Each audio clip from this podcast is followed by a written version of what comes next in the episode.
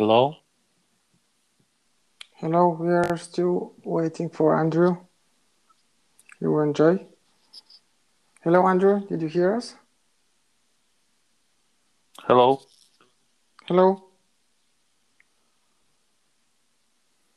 On. Okay, did you hear us? I can, yeah. I can hear one of you. okay, everything is all right now. Okay, guys, uh, let me introduce to, to yourselves. We are recording with Nikki and Andrew. Nikki is uh, a part of the biggest Bulgarian community on the Fantasy Premier League. He has two top 2K finishes and one, I think, 12.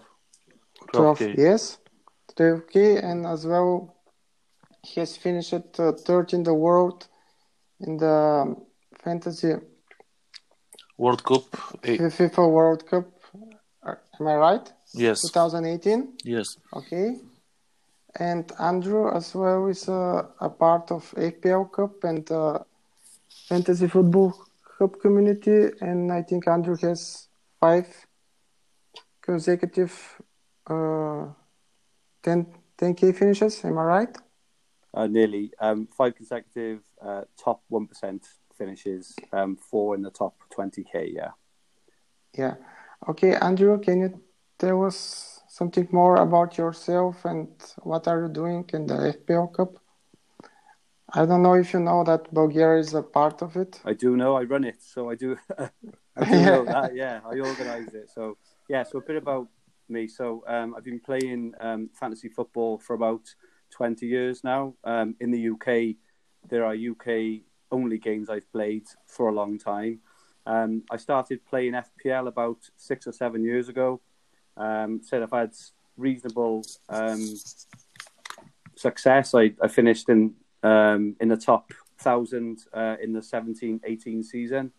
Um, I write for Fantasy Football Hub, um, where I, I write about all my team's uh, progress. Um, I also manage a differential eleven in that, and at the start of this season, I organised the FPL World Cup, which uh, Bulgaria are doing well in. I think I think they're 26th at the moment. So I represent Wales. I'm the captain for Wales, and we're currently 35th. So at the moment, Bulgaria are beating Wales, um, but I'm hoping Wales can turn it around. So yeah, that's a bit about me.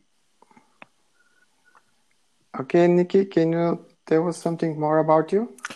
Uh, I'm uh, some, something new for the game because uh, I, I I play FPL from three. Uh, this year is my four, fourth year uh, series, and uh,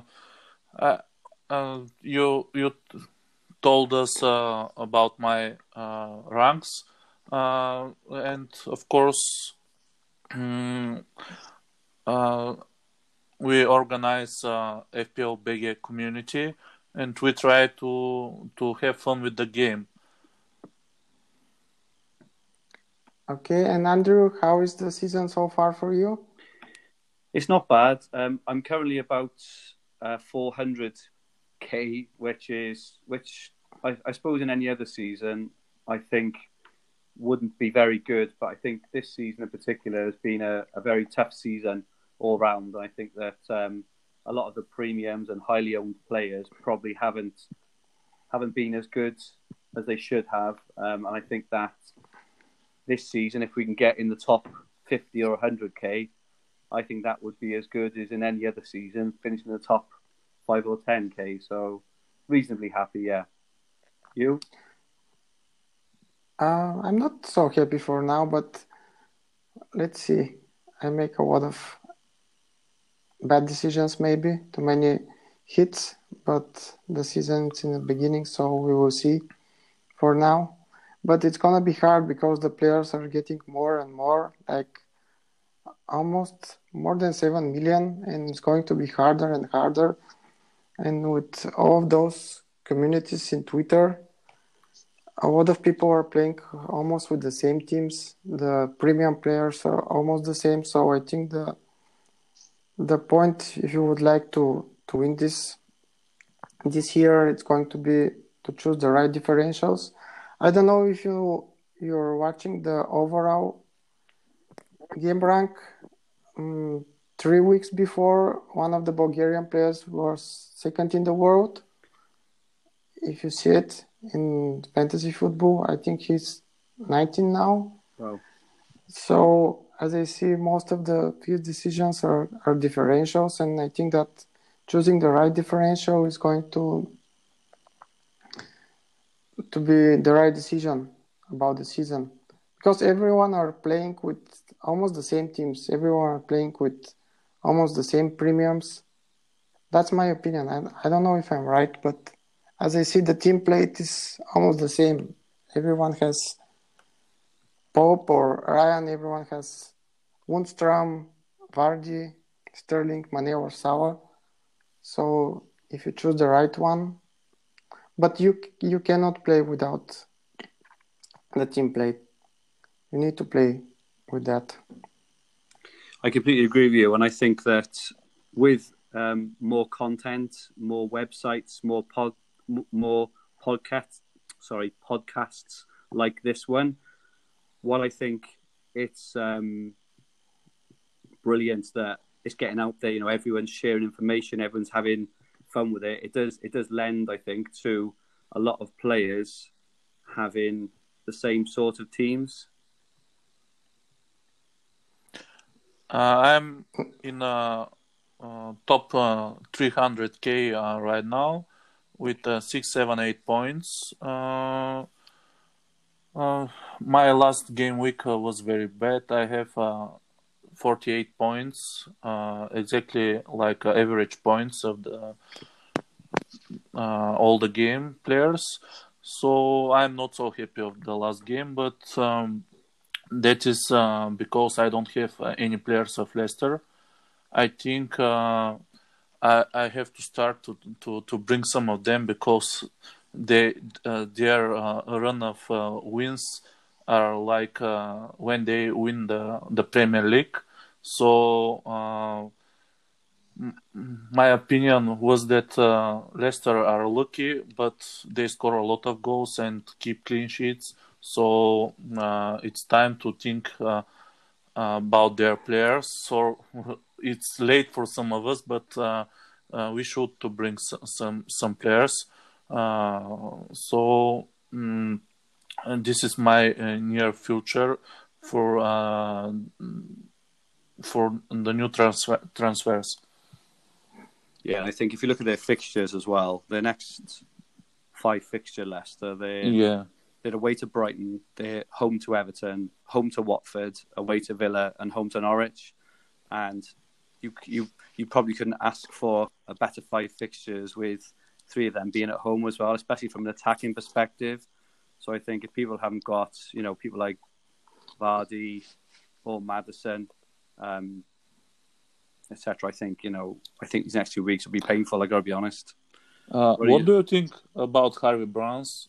Harvey Barnes. Uh, Can we... Oh, Harvey Barnes. Harvey Barnes, yeah. Yeah, I'm not. I think, I think there's better options around, uh, um, around his price point. He tends to get subbed off. I think Harvey Barnes and Perez tend to get subbed off, don't they, between like 60 and 80 minutes, where players like Madison doesn't really tend to. Madison's a bit more involved, and I think there's other options as well in defence. People like Chilwell, Soyuncu, um, Pereira as well, who, who, tend to play 90 minutes. So I think Barnes is a really, really good player. Um, I think probably his youth isn't helping him there, and he's being brought off. So okay, and which is more important for you when you choose your team, the fixtures or the form? because not always the fixtures are so. Sometimes the fixtures are good, but as I see, look at the form of Man City. Yeah. They they have a good fixtures before, but something is happening there. Yeah. In a FPL point of view, not and in our point of view.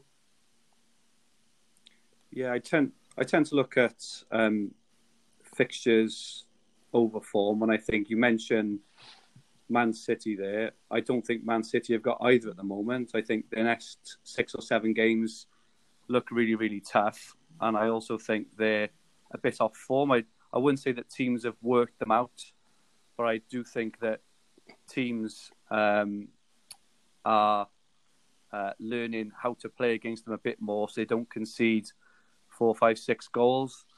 Um, so I, I think if you're looking at form and fixtures, I'm I'm personally thinking of replacing De Bruyne and Sterling um, over the next week or two. Um, I brought Mane in for De Bruyne last week.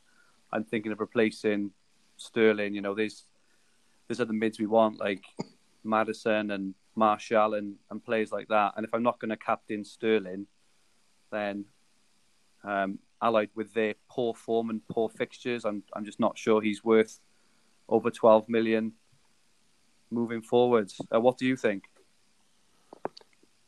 Nikki? I think What do you like think? I think like you. That's the reason I I um, played uh, early uh, my wild card, and uh, I uh, transfer out uh, Salah, and my captain seven weeks in a row or eight weeks in a row was Sterling, but I I didn't get enough points.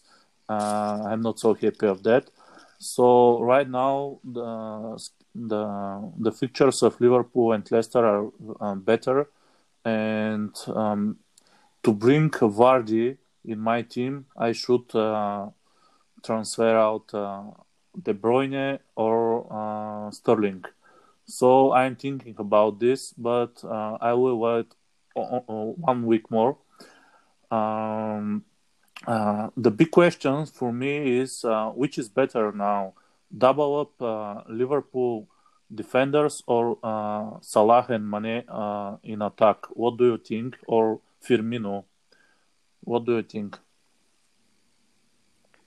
So we talked about this um, last night on the Fantasy Football Hub, the podcast, um, and we had mixed views. We had a couple of guys who were saying that it was time to double up on, on Salah and Mane, but my kind of point there was you can only captain one of them, and I don't really like having a 12 million plus player playing, which obviously both Salah and Mane are now, that I can't captain because obviously you can only captain one. So I'm personally erring on the side of going Robertson, TAA, and Mane. But I say that, you know, we obviously we we don't know what's going to happen. Um, Salah and Mane could go and score hat tricks each and every game, you know. But um, I'm I'm personally going for defenders. I think Robertson and TAA at at seven million each are just fantastic value personally, and I would rather spend Robertson seven than Salah at twelve if I'm not going to captain Salah. So that's my thoughts. What about you? Uh, I'm the same way, but I'm a little bit scared about uh, a poor form in uh, on Liverpool in defense. Uh, they they have only two clean sheets, uh, if I'm not wrong. Uh, but I did it. I already get Robo- Ro- Robertson. I have Trent Alexander-Arnold um, and Mane. That's my that that's my three people. Uh, three Liverpool players. So I'm the only one who's still believing in Salah because I'm double up with Mane and Salah and no, I'm triple up with Mane, Salah and Tab because I don't believe in the clean sheet anymore. Even the, the big clubs, it's harder for them to get a clean sheet. Uh, you have to be uh, careful with uh, this injury with Salah. Andrew, what do you think about the injury of Salah? He's going to be serious. I think maybe in a week and a half he's going to be all right. And It's going to be um, serious, but again, I, w- I wouldn't want to spend twelve million pound on a player who'll be brought off after seventy odd minutes and always be concerned. You know, looking at the sh- looking at the team sheet, is he going to start? You know, is he is he coming off? Um, so I I personally going to avoid for now. Um, because I've got Mane anyway, and I I do think Mane at the moment is the better player, but Salah with his ankle, if they continue to play him every league game, every Champions League game, it's going it's going to catch up with him, I think, and I think he's going to struggle. Maybe it's going to be like that, but we will see because in I'm personally a Liverpool fan, and as you see, everything is between Salah and Mane. And if I can bring Robo and I get four of them, it's going to be great. but yeah, of course, yeah, the game doesn't yeah. allow you. Okay, what about other options? Let, let's talk about some some differentials. Everyone are talking for Mane, Salah, um, Abraham, Vardy. But let's see some other differentials. There's other players that we can bring for less money and for more, more points. So everyone on the podcast are, talk, are talking the same. Everyone are talking about these players. But let's let's try to talk with for some players which are going to be a differentials for next weeks. Let's say for next five weeks maybe. Yeah, shall I go first, guys? Oh, okay. Okay, Andrew. Yeah. Okay. So, so, I've got a few. So I've got. I picked out um, three in the last week. Um, my first one is Willian. Um, he's seven point one million. He's only two point nine percent owned. Um, he started the last eight games, only being brought off once. Um, one thing I've noticed with him, which is not the norm, he, he normally plays out wide, but he's playing very centrally at the moment, um, wearing the number 10 shirt. He's on set pieces, so he's on free kicks, he's on corners. He's always, he, you know, he's always been a class act. He's always been involved in goals. They are away to Man City this weekend, but after that, they've got home games against West Ham and Villa, and then they're away to Everton, and they're home to Bournemouth. So I think Willian at seven point one is a really good option, and I'm actually thinking of bringing him in af- after the Man City game. Um, he's my first one. Um, I've then got Danny Ings, and I've been burnt by Ings in the past, as I'm sure uh, I'm sure a few of us have. But um, he's actually so he's he, his cost is six million. Again, he's only two point nine percent owned. Um, I think he's very quietly amassed 52 points, which is the same as Alexander Arnold. Um, and if you consider Alexander Arnold is a is a must-have at more money, um, then maybe Ings, you know, we should be looking at that as well. He's also scored more points than Son, Josh King, Haller, Ashley Barnes, Dan James, um, and his next few fixtures. So he's got Arsenal away next weekend, but after that he's home to Watford, home to Norwich, away to Newcastle, home to West Ham. So again, the fixtures there are absolutely fantastic. So if you're looking for a third striker, low-owned punt there, I think you'd be good. And my final one is David Silva. Um, he's he did peak at 11% ownership, but now he's gone back down to 8.6. Um, he's got 61 points, which is more than Mason Mount, only six less than Sterling. And again, if you consider the price, you know, the difference between Sterling and, and Silva is four and a half million pound. Um, he's had four uh, double-digit hauls and he's also a cheap route into the City attack. So as I mentioned earlier, I was potentially thinking of taking out Sterling and De Bruyne for this run of seven or eight games. If you have Silva in there, which is my plan, you've always got a piece of the kind of City attacking pie. So, so they're my three, and I'm I'm seriously considering bringing them all in over the next week or two. I'm not saying I will, obviously depending on what goes on in my team and injuries and things, but I think they're all really good options. I think that you already started. As I see, you already have David Silva, right? I have got David Silva. I, I brought him in for their for their two really nice home games, and also with the plan of what I just said of then removing De Bruyne and removing Sterling after next week. So I did start that. Yeah, I started a couple of weeks ago on that plan. So you're gonna get rid of Mount, or you're gonna get rid of Tomori, so you can bring Williams. It's going to be Mount. So I think what I'm, I'm likely to do the week after next is probably take out Sterling and Mount, um, and uh, Digne, who I've still got because he's got his home game against Norwich.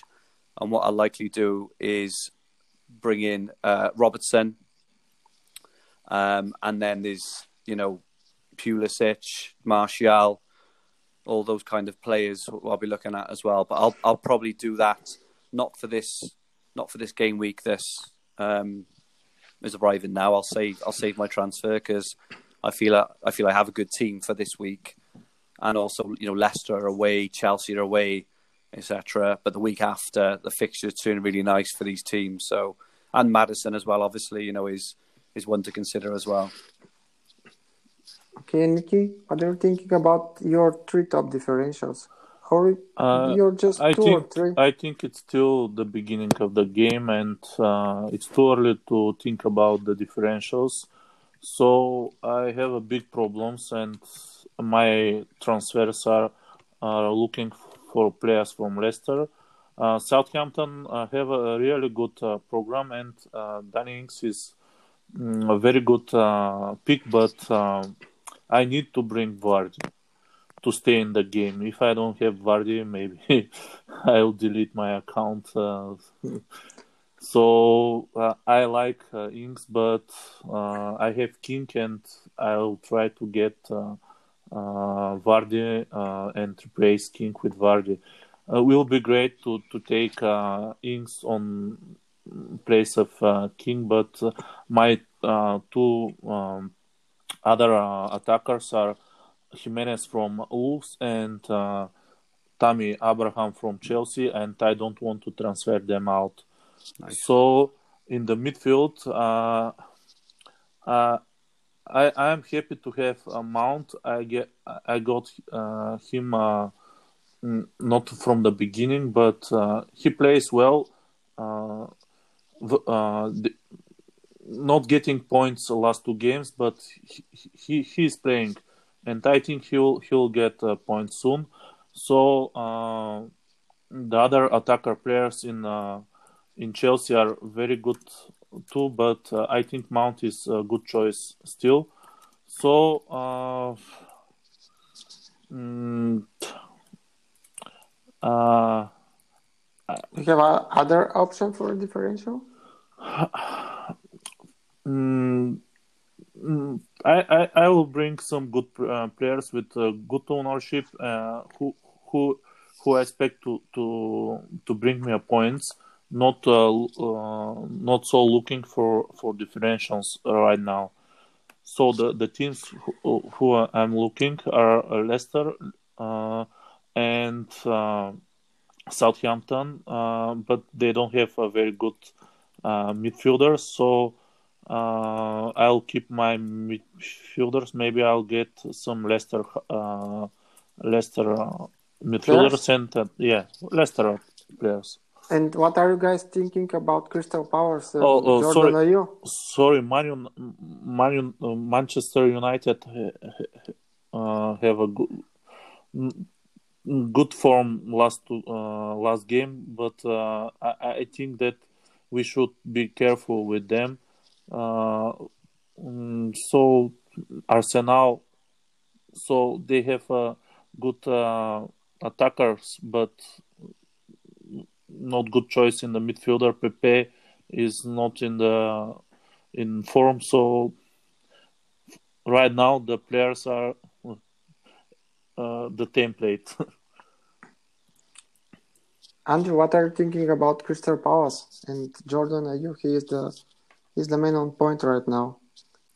I, I, I, it's, he's not one um, who I'd probably look to get in because I feel they're um, a better options. But I, I seriously think for his price, he's a really good pick. So if you're looking for a cheap third striker who will get the odd goal, get some bonus points, I think you, you know I think um, he's a really good choice. How much is he? Is he five point two? Five point two for now. Yeah, no, I think you know I can't I can't think of a better striker. I know you've got um, Connolly for Brighton at four point six. I think he is now. But Muse, he's not he's not guaranteed to play every game. I don't think with Trossard back now. So I think Ayew's a really good shout if you're looking for a really cheap third striker. Sheffield United uh, uh, have uh, good uh, future features. So Mousset, I think, is a good choice. Their uh, striker Mousset. Yeah, And Crystal Palace has a very good run of fixtures after the game with, with Liverpool, I think. And as we can see, Zaha is it's not playing the in the same position that he was playing last season. So the points are going to Ayew, and I was thinking about him. They have a game with Bournemouth, which all of us are know how are they doing in defense. They have game with Watford. But they made uh, uh, they made uh, improvement. Uh, yeah, three clean sheets in a row. that was a big surprise. Yeah. Mm. I was thinking just about him. Maybe we will see. What about Tielemans? Nobody's talking about Tielemans, but he has a lot of points for his price. All, all the Leicester attacker players are good. So Chilo and we talk about that. Leicester are a good choice. and what about the differential on, on, on defenders? Anyone who can bring more points than Lundstram? Uh, there was there was one um, yesterday, so I was listening to well, I was um, recording with um, Adam Hopcroft. I don't know if you guys have, have heard of him off, off Twitter. He's a, he's a very good player. He's a member yeah, on we know him. Hub. We know. But he was um, he mentioned um, Jonny Evans from Leicester is is very um, low owned. I think he's someone like three percent owned, but he's actually had the second amount of shots in the box for Leicester after Vardy. I think I think he said is there's something where when Madison is taking his corners, he tend he tends to aim for Jonny Evans a lot. Um, so he hasn't had any returns yet, as in goals. I think he had an assist last week or the week before, but I think he's you know if you haven't got Soyuncu um, or Pereira or Chilwell, then I think Evans could be quite a low owned, cheap, cheap option. You know, I I agree with Adam on that. Look uh, what uh, Ben Chilwell was doing right now. He has three assists for two for Harry Kane and one for Oxlade Chamberlain. But this is Montenegro, so but he can be a differential as well. I think he's five point five. Am I right? Five point six. Yeah, I think his ownership's increased now from from memory, and I can't I can't check, but I think he's kind of twelve or thirteen percent owned now. I, may be wrong actually, but um, that's what I remember. But he, I've noticed as well that he takes some uh, free kicks as well. I Remember when um, Soyuncu should have had a penalty on the weekend when he got pulled back? It was actually Chilwell that crossed in that ball from the free kick. So I think Chilwell is, you know, amazing option. And all of the defenders of Sheffield, if you can see, the most of them, I think they have five or top in the the best defend, defenders in the FPL side, if I'm not wrong. Yeah, very good and, uh, choice and, from, uh, for defenders in Sheffield. But Lundstram, everybody have Lundstram. Maybe uh, double up with uh, Henderson, who is a goalkeeper there. Uh, that's a good choice. But triple in defense, it's too much. Mousset in the attack, I think it's a good choice from Sheffield. Uh, Five million, I think so. Did you notice that Stevens and, and Baldock from Sheffield had more points than Evans, Dunk, and the same points, almost the same points like Ta, Trent Alexander Arnold, which is which is quite interesting. There's I just not, noticed that there are not so many uh, clean sheets this season, and that's the reason. Uh, I expect uh, more clean sheets, clean sheets, uh, decent the next month uh, from the the top shades, top six uh, teams. So I think the the game will change. Yeah, I agree with that. I think um, I looked at a stat yesterday where Liverpool this season have only kept clean sheets in 16% of their games, whereas last season they kept clean sheets in 55% of their games. And I just, I just, I can't see them. You know, if they're going to win the league, they're going to have to. You know, it's going to have to be 40% plus, which means they're going to have to keep a lot of clean sheets from now until the end of the season. I also think as Liverpool start start to pull away, they're not going to need to hammer teams three, four, and five nil. they can afford to win one 0 two 0 rest some players for the next game, rest them for the Champions League, you know, and, and bring them off and take the win. And um, I think, and, and this is part of the reason why I'm going with Robertson and TAA, not so much the attack and returns, which I think will still be there, but I think defensively we, you know, we should see a lot of clean sheets for Liverpool before the end of the season, and Man City for that matter. So. And Andrew, as is, as I know, you're a Tottenham Tottenham fan, right? Yeah, for my sins, yeah. okay, what about uh, the players for Tottenham? You don't mention anyone. You so don't believe on them, or? I well, I think the only one um, I would go for Spurs is um, Heung-min Son. I don't think that Kane is worth the money. He's he's too inconsistent. He's too reliant on on penalties with him. And just every time I watch Spurs, it's always Son's always ahead of him. He's always you know he's always the one making the runs. Um, he's the danger man, but they can't they can't defend at the moment. Their defence just looks awful, and obviously they've lost Lloris, which doesn't help matters. Um, Alli may be coming back into form. Um, I think the fixtures are okay for the next few weeks, but nothing special.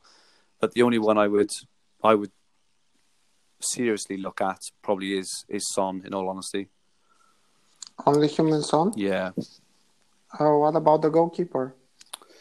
No, I, I no, I don't. I don't. I don't think um, Spurs are very good at the back, and I don't tend to play um, a second keeper. I usually get um, one keeper, stick with it, and then just play like a four million. And uh, you know, at the moment, I've got Pope, um, who's very good on you know on on bonus and saves as well. I just don't see the need in getting Gazaniga. I suppose the, the only reason you would get him if you did want a cheap first striker then uh, sorry, a cheap Goal, first yeah. goalkeeper. keeper, you could get him. Or if you are a player who likes to have a second playing one, though, I don't see the point. Um, then you can get him, but not for me, no. Okay, uh, a friend of mine has the crazy idea to bring a player from a team who's playing with Norwich every week. Like if you remember last season, who was the team? Like Norwich with a lot of. I think Huddersfield were for a while. Yeah, Huddersfield they? for a while, yeah. And there was another team. Was it Fulham as well? Fulham yeah, as Fulham. well, yeah. Yeah. But this this idea is not so so crazy as I think Norwich. They're so poor in the back. Uh, I watched what I watched the last game, which I don't know. I I, I don't know. I can't believe that they have so so poor defense which is a crazy idea, but it can work. Who knows? Yeah, not so sure Everton pair, Richarlison or who else? Richarlison. Walcott. Walcott is in good form, playing form, not uh, FPL, but we can see some differential, but only one game. I, I think that uh, the game is uh, not only for to pick uh, players for one game, but who knows after hat trick. Hmm. And yeah. Andrew, you you already played the triple captain. Yeah, I actually played in game week one, um, which I've never done before. Uh, but um, Salah was playing uh, Norwich, and Milner wasn't in the team. I think he was on the bench. I, I was either on the bench or not in the squad, and obviously he was on penalties. So that that meant Salah was on penalties, and also Mane was on the bench. So my my thought was at the time that Norwich's defensive stats from last season um, weren't very good. Salah was on penalties. There was no Mane either, so all the play would go to Salah. And also at that time, if you remember, before the season started, we thought VAR was going to bring more penalties and not less. So that was a factor in my mind as well. And obviously, after half an hour, when Salah had a goal and assist, I thought I was going to win FPL. I thought I, I, I thought I thought I had my name on the cup.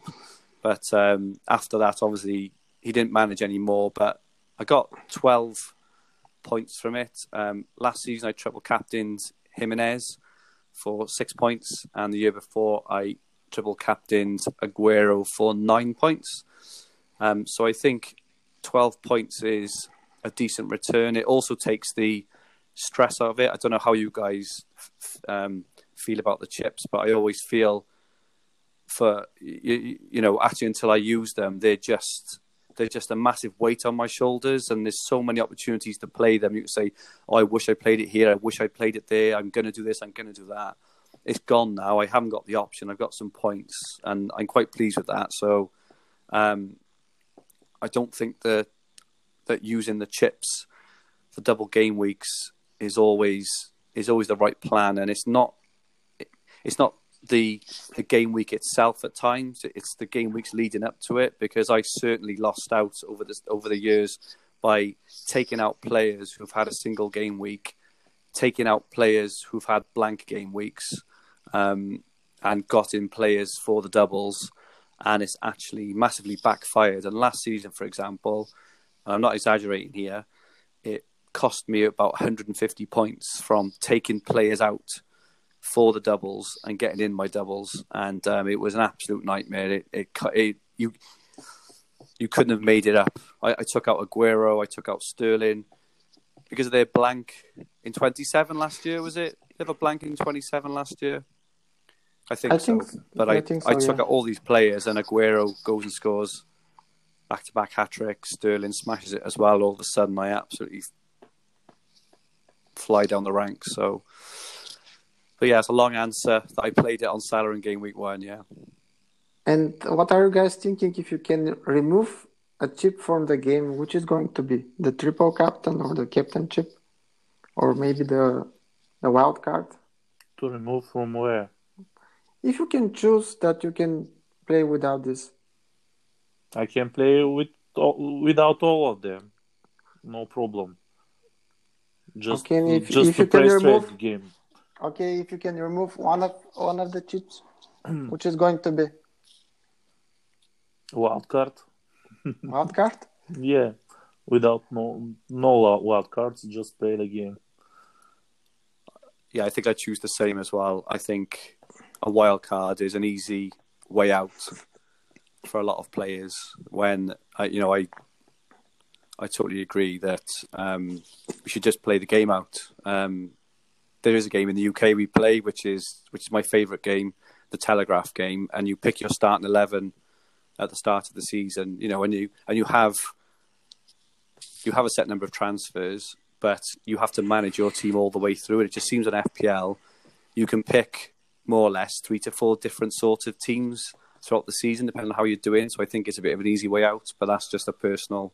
This is very interesting. Very interesting you can make a group of 20 players and choose them uh, like uh, coaches and put the starting 11 group of the players and use all the season and maybe when you have uh, the transfer uh, yeah. windows you can bring uh, three or four something like this new players and change them but the group the main group of 15 16 players to stay in your team it's inter- it will be interesting game is it the same or something uh, different it used to be like that, yeah. So mm-hmm. they, they, they used to do um, a squad game like that where you had 20 players and you couldn't make a transfer throughout the whole season. You just had to manage your 20, which is obviously really, really tough, but it's really good. Um, but yes, it's it's like that. It's very, very limited, so it makes you really, really think long term and not and not just you know who you want in for the next week, which tends to I happen have, a lot. I and, have an idea to make a draft league with uh, 20, team, uh, 20 teams, but uh, the limit is 16 only. Yeah. Uh, to play with friends, uh, which uh, each friend to choose one team from the Premier League and yeah. to use their players only. Will be very fun. Of course, if I play with Norwich, I will not have chance to to be first, but if uh, I, I not uh, re- relegate from the draft league, will be good. Uh, uh, you understand what I mean? I do. Yeah. No. I think. Yeah. That, I think it's a really good idea. Uh, and I hope that uh, the Fantasy Premier League will allow us to have 20, 20 um, no limit of 16 teams to and to play with 20 in the draft league will be great for the next season. Yeah, yeah I think it's a good idea.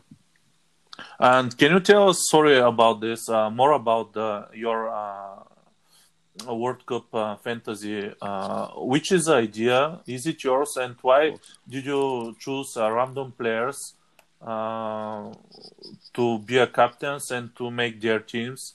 Uh, can you tell us uh, what what is your idea for the next season? Yeah, sure. Yeah. So um, it, it was, I was thinking about it for a season or two, but I couldn't quite work out how I do it. And then I had a bit of a moment of inspiration in the summer. It was I was listening to um, a podcast um, at Sky Player and FPL. Paul Jones was on the um, Planet FPL podcast. I don't know if you listened to that at all, guys.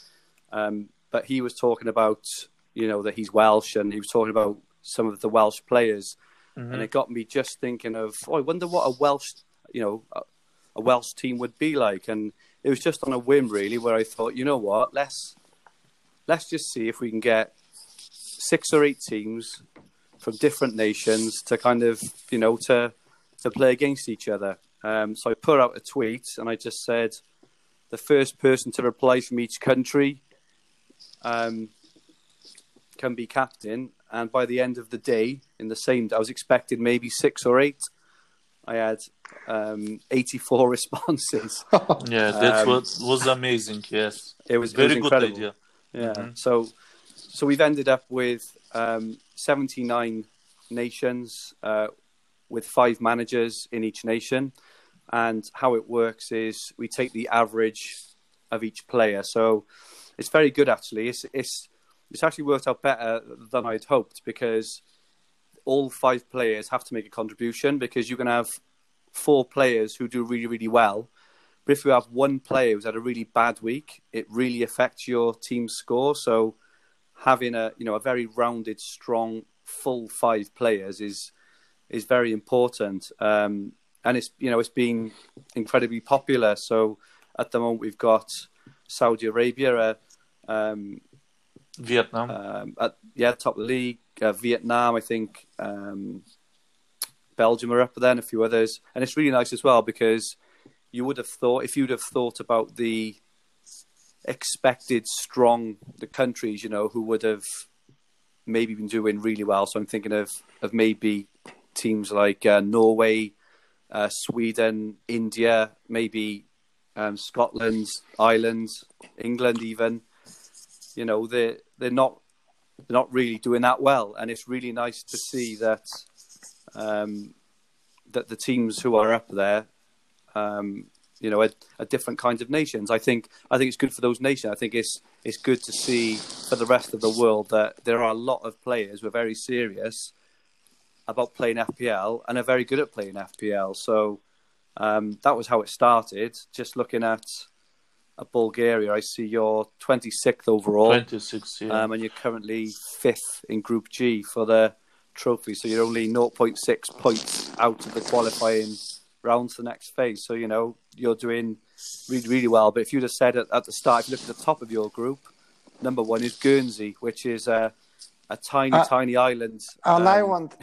In the English Channel, and you've got Slovakia and Mexico, who are probably, again, not really known for their FPL prowess. Um, so, and then if you look at the group I'm in, so Wales are in Group F, we're third, and bottom of that group is England, and eighth is Denmark, um, which you know you would have thought that those those teams with um, traditional, you know, good FPL, yeah, yeah. Pedigree and ranks would be higher, but, but they're not. So it's great. They have a lot of players, uh, so many players in Bulgaria. Uh, we start with 20k uh, players only. It's not. Wow, that, that's it's amazing. not. It's not. It's not too much. 20k. it's not. we, sh- we we can be more more players. I, I hope yeah. that. Uh, for the next year will be uh, double of 40k players. I hope so. And um, do do uh, do you think to change for the next year, or it's yeah, early? But... It's early to to think about that. Well, my thought at the moment, so it's quite. It's not hard to manage, but it's it's quite manual um, at the moment, and it, and it's it's not even the running of the day to day. But if you can imagine trying to organise so so we had 395 managers, and if you can imagine trying to organise getting all of everyone's names and IDs and all that kind of stuff, it was it was it was really hard work. Yeah, So if, I, if, gotta if. I can find an easier way of doing it, Mhm. what I would love to do next year, as long as everyone wanted to obviously actually do it, is make it 11 aside. Um, it would be harder to manage um, and harder for the captains, but I think it just, you know, it gives more players around the world a chance to be a part of it. Um, you know, and it's, you know, 11 aside as in, you know, a football team.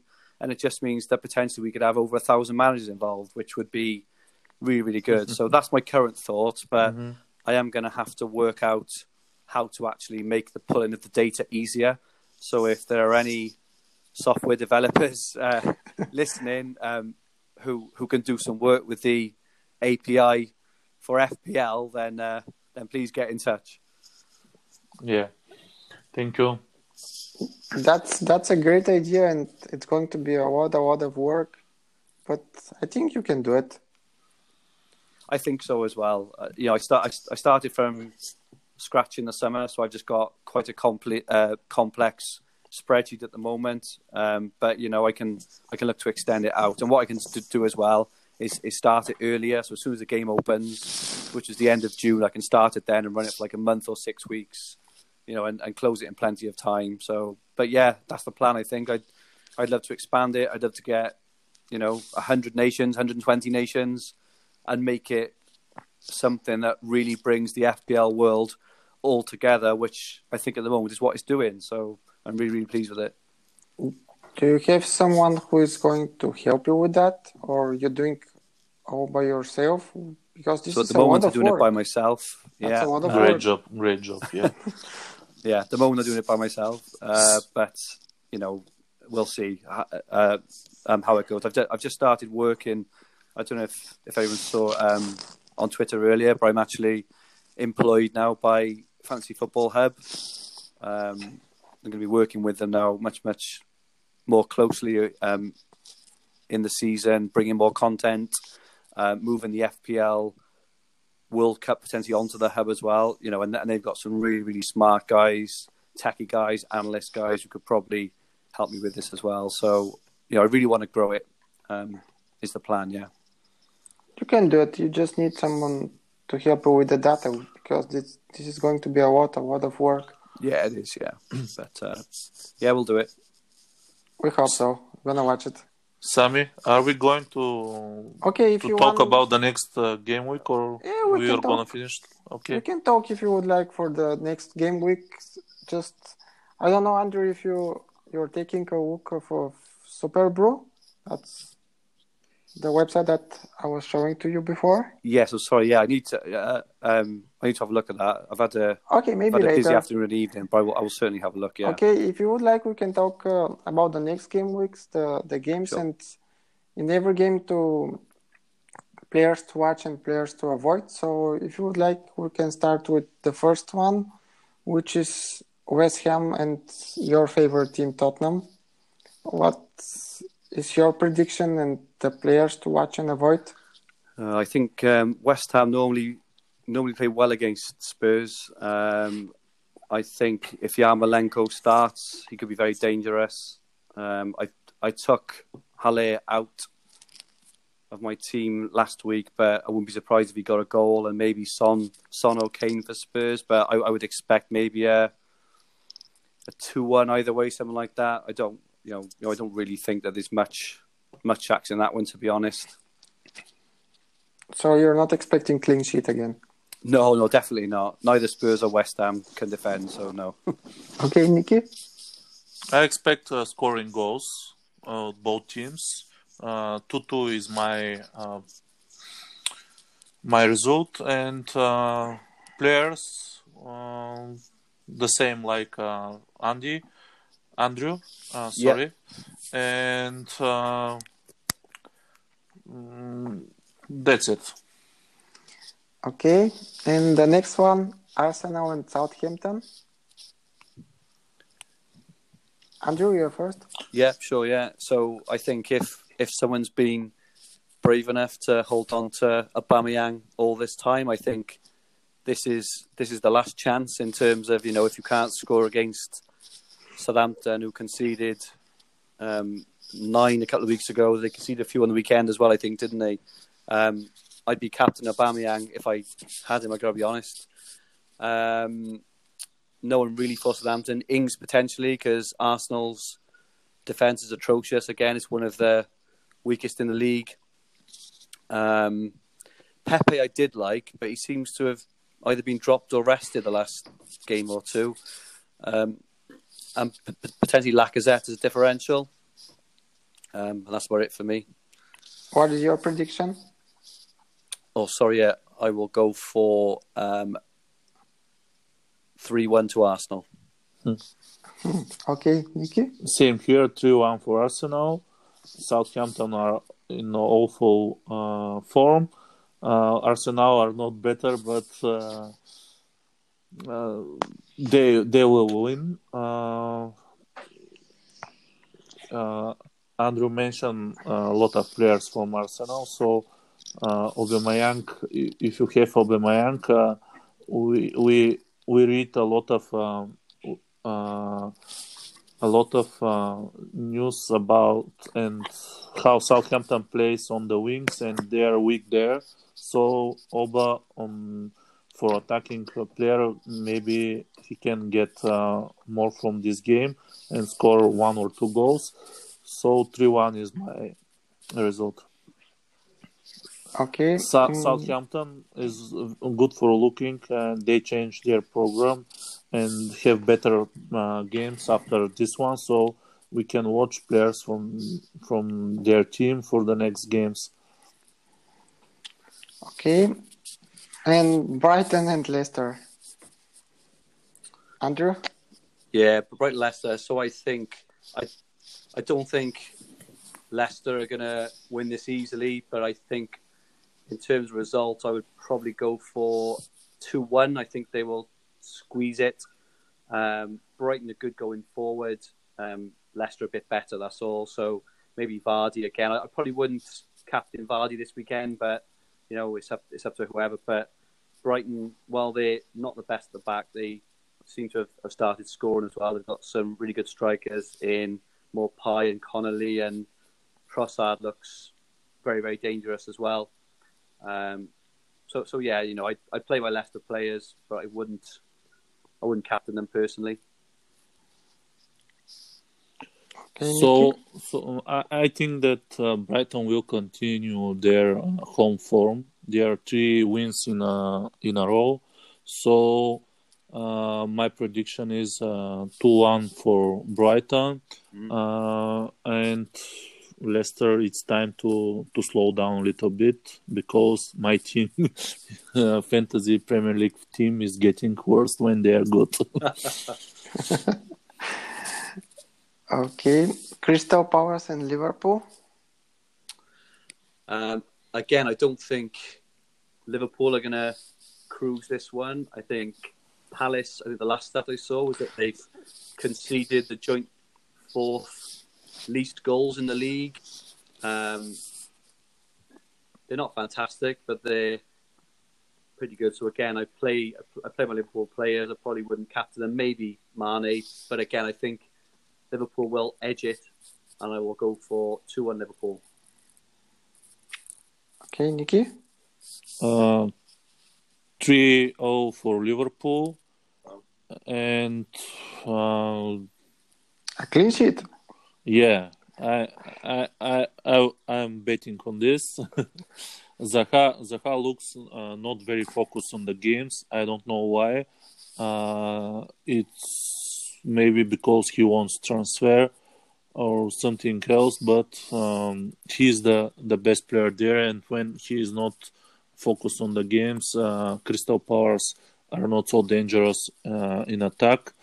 Ayew is a good player, but I, I think that it's time Liverpool to to show that they they they can make clean sheets. Uh, the maybe the the big dangerous is uh, Milivojevic with uh, some penalty or free kicks. I, I, I cannot see some some other goal goal scorers in Crystal Palace. So uh, Liverpool easy win. to win. Okay, and this is going to be a very interesting game. Everton and Norwich. Yeah, so I I think um, Everton will win.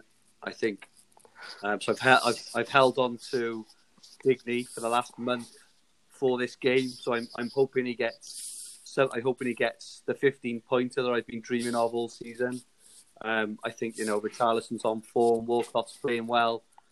Um, Sigurdsson, he's I think he's back in you know back in the team now. I think that Everton will win. Uh, we'll go for No more Pukki party. three. No, I don't know. Uh, I'll go for three 0 Okay, Nikki. 3 1 is my prediction, and uh, maybe Pukki will score. We'll see. And uh, uh, Richarlison, Richarlison uh, and Digne uh, can make a big hole in uh, FPL points. Okay, Watford, Burnley. Watford Burnley, a very tight affair. Watford seems to have improved recently. They obviously beat Norwich last week. Burnley uh, seem to be quite up and down. I think I think on it's actually Burnley. Um, I know they kept a clean sheet last week, but I think those were Pope's first first points for me for quite a while. So I actually fancy Watford to beat Burnley two one. I think I think Watford with with Deeney back now. I think he's back as well. I think they'll turn a corner now, Watford, and I fancy to beat Burnley two one. Okay, Nikki. 2 1 is my uh, prediction for Watford. Um, they surprise us with uh, after the big lose uh, lost uh, from uh, Man City with uh, eight goals. So they have uh, after that three clean sheet in uh, uh, five games. Uh, so I don't think they will keep a clean sheet this game, but uh, two one is a is my prediction. Burnley, Wood, and Barnes can score anytime. So mm, mm, McNeil uh, make uh, good crosses for them. So maybe the points in Burnley will come from there. Watford, uh, uh, make uh, two goals in the last two games. So um, it's interesting to see he, uh, can he continue uh, to to bring points and goals. Okay, in the big game of Saturday, Manchester City, Chelsea. Yeah, so I think uh, Man City are going to be very angry, and I expect I expect a bit of a backlash for Man City. I think they will absolutely go for it. Um, Chelsea haven't kept a clean sheet away all season, so even though they're playing well and they are playing well, I just think Man City will have too much for them. I do think that Chelsea will score, but I think Man City will win three one.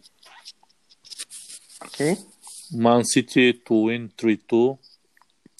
Uh, I expect uh, many goals in that game uh, and, uh, and hope to be a very, very good game for watching.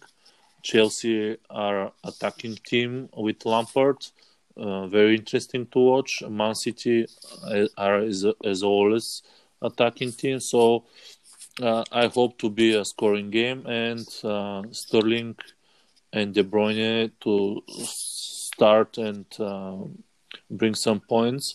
Uh, David Silva maybe is okay after his injury and take a rest, so he is interesting uh, too. Uh, like Andrew says before uh, in the beginning of the show, so. Uh, it's interesting to see to see uh, which eleven will start uh, for Man City because they change Guardiola changed the team every game, so it's it's interesting to see who who who is his best eleven because Chelsea is a real good opponent for them. and what are you guys, guys thinking about uh, Bernardo Silva? Who is going to play on his place because he's not going to play this game? Mahrez, Mahrez? Okay, Andrew?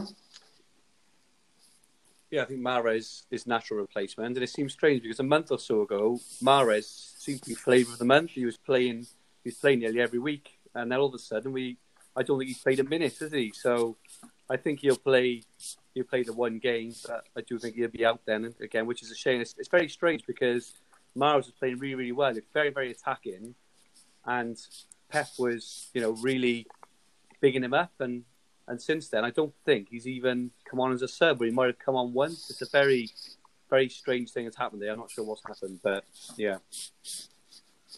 Okay, so you're betting on Mahrez.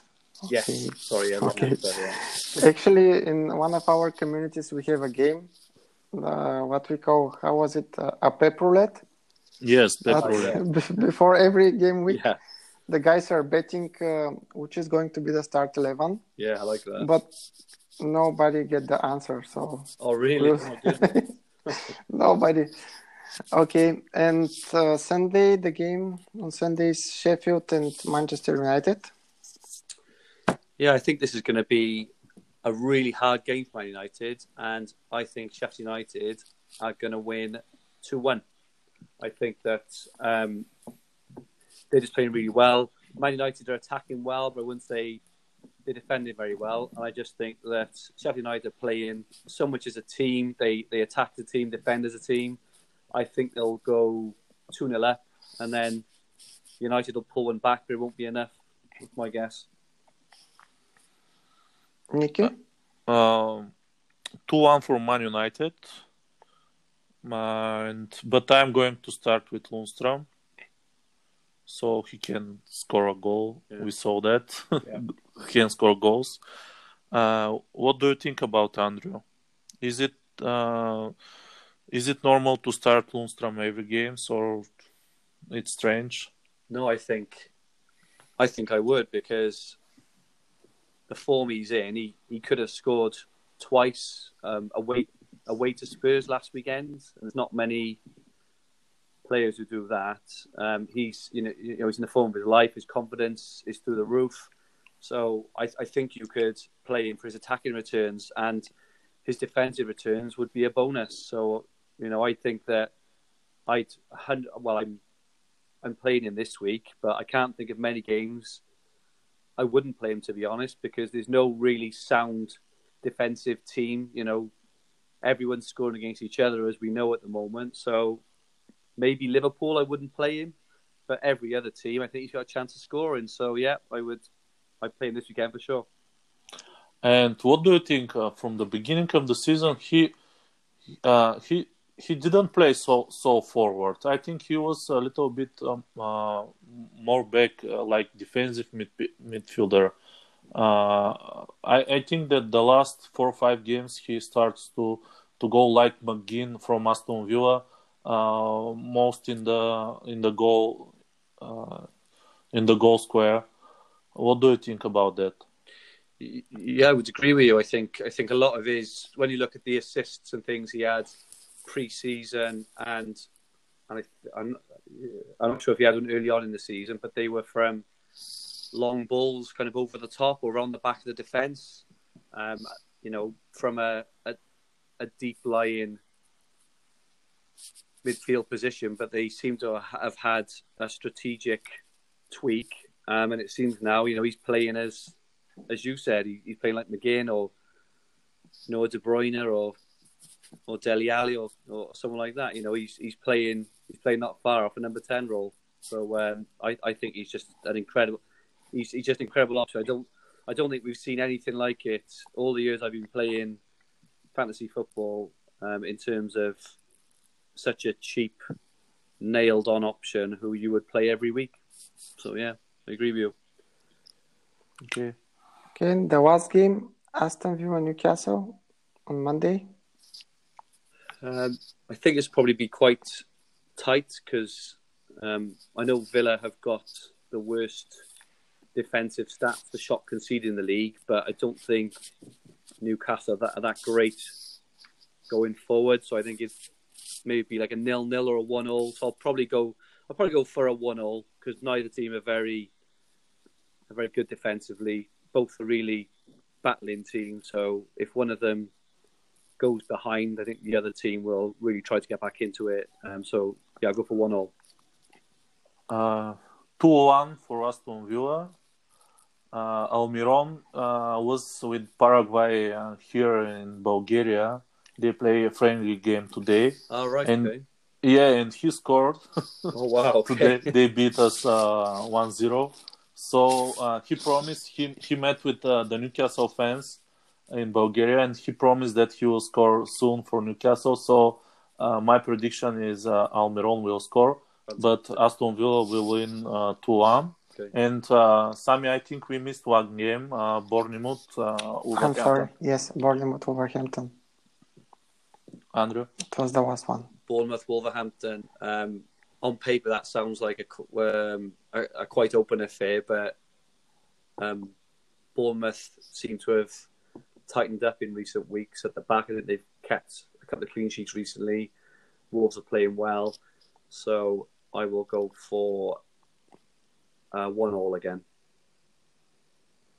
Uh, one-one for me, and uh, Bournemouth.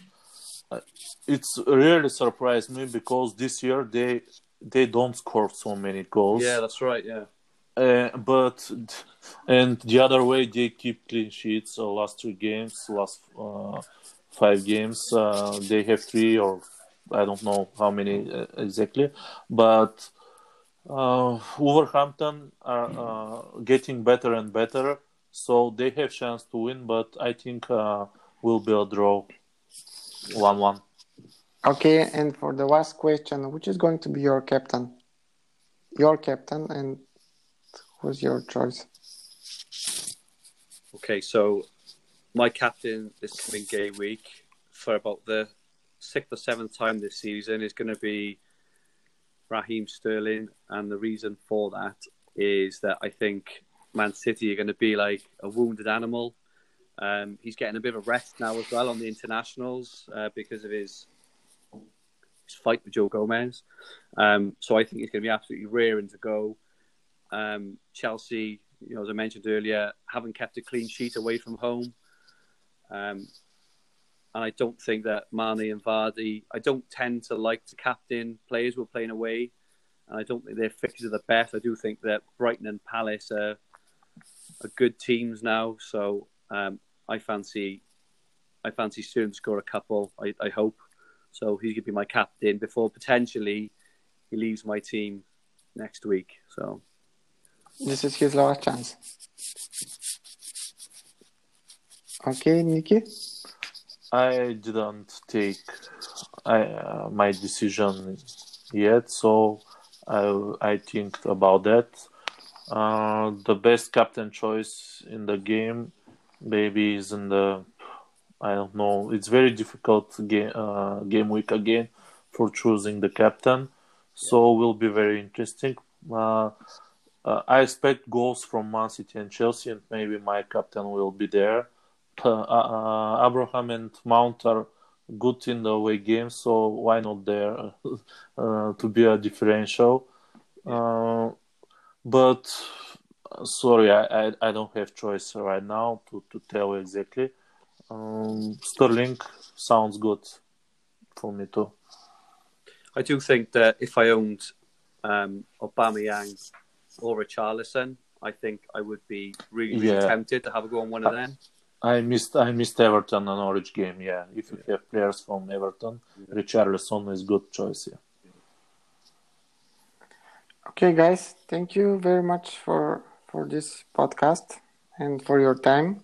Andrew, thank you one more time. Well, thank you. Really, really enjoyed it. Thanks for asking me on. I I really enjoyed it. Thank you, Sami, Thank for you. your invitation. Uh, Me and sorry for my English, but that's it. Thank you, Andrew. Okay, Andrew, we will see what what was going on with with your ideas, and we were looking forward. And I wish you a good week with that. Thank you so much. The idea is very good. Thank you, and I wish I wish you guys and the country of Bulgaria all the very best of luck for the rest of the season, um, and yourselves with your own own teams as well, and the podcast as well, which seems to be you know really really good, really professional, really interesting. So well done, guys. You did a really good job. Thank you. Okay. Bye for now. Good luck. Okay, thanks. Bye then. Bye.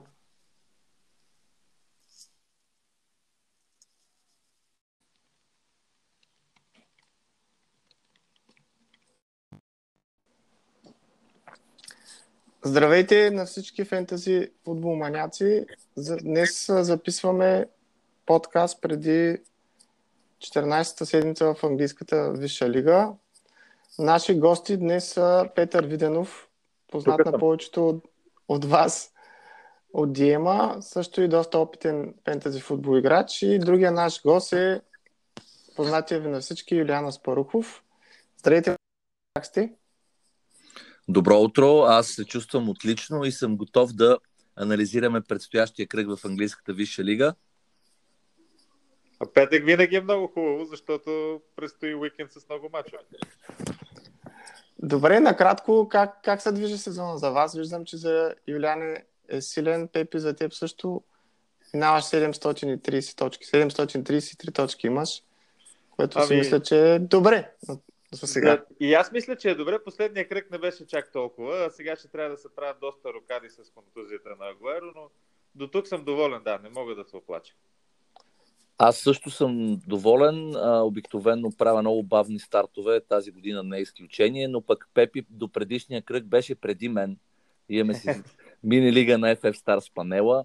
Само, че последните два кръга избухнах с 166 точки общо, средно 83 на кръг. И а, в момента го вода с около 30 на точки. Да, Но е, не както е много. казва Юрген Клоп, през ноември титлите не се печелят, печелят се чак през май. Ама аз там съм си силен. Проблема ми е до нова година. Добре. Еми, има време, ще се, ще се разберат нещата. Добре, ако искате да започваме с нещата, Юли има новина за нас, нека да ни я съобщи. Прясна, прясна. Ами, това беше първото нещо, което като се събудих, направо ме удари през челото.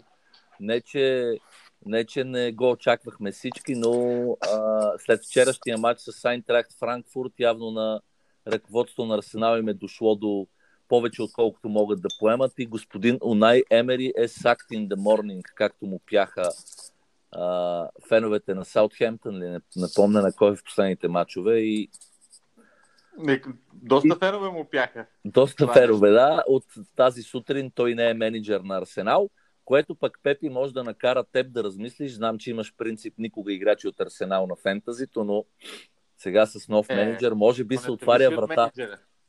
Това не зависи от менеджера. Това е, е, знаеш ли защо е така? Не? Защото първия сезон, в който играех, често си слагах играчи на Арсенал, а те, това беше в последните години на Венгер вече, когато редовно много добри. И от тогава си казах, че просто няма да разчитам на играчи на Арсенал. И си го спазвам и до ден днешен. И от това не страда играта ти, предполагам. Не, не ми страда играта от това по никакъв начин, поне за сега. Добре. Както виждаш, до преди два кръга съм бил преди теб, нали? Да, не до преди два, до преди един. до преди един. Да. А, сега, е, само да, да, да кажем, че официално още нищо не е излязло, но се очаква наистина днеска да бъде уволнен човека. В Sky Sports има новина.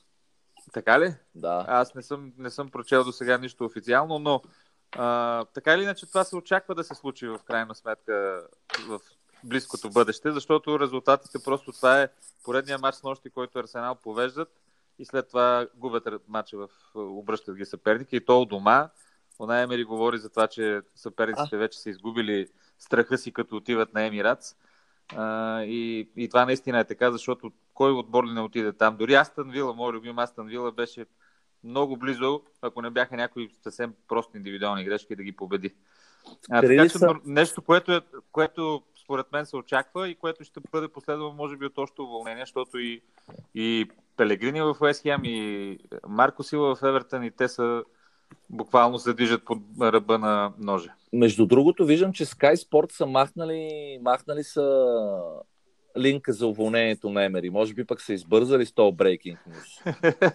Според мен е неофициално още. Добре.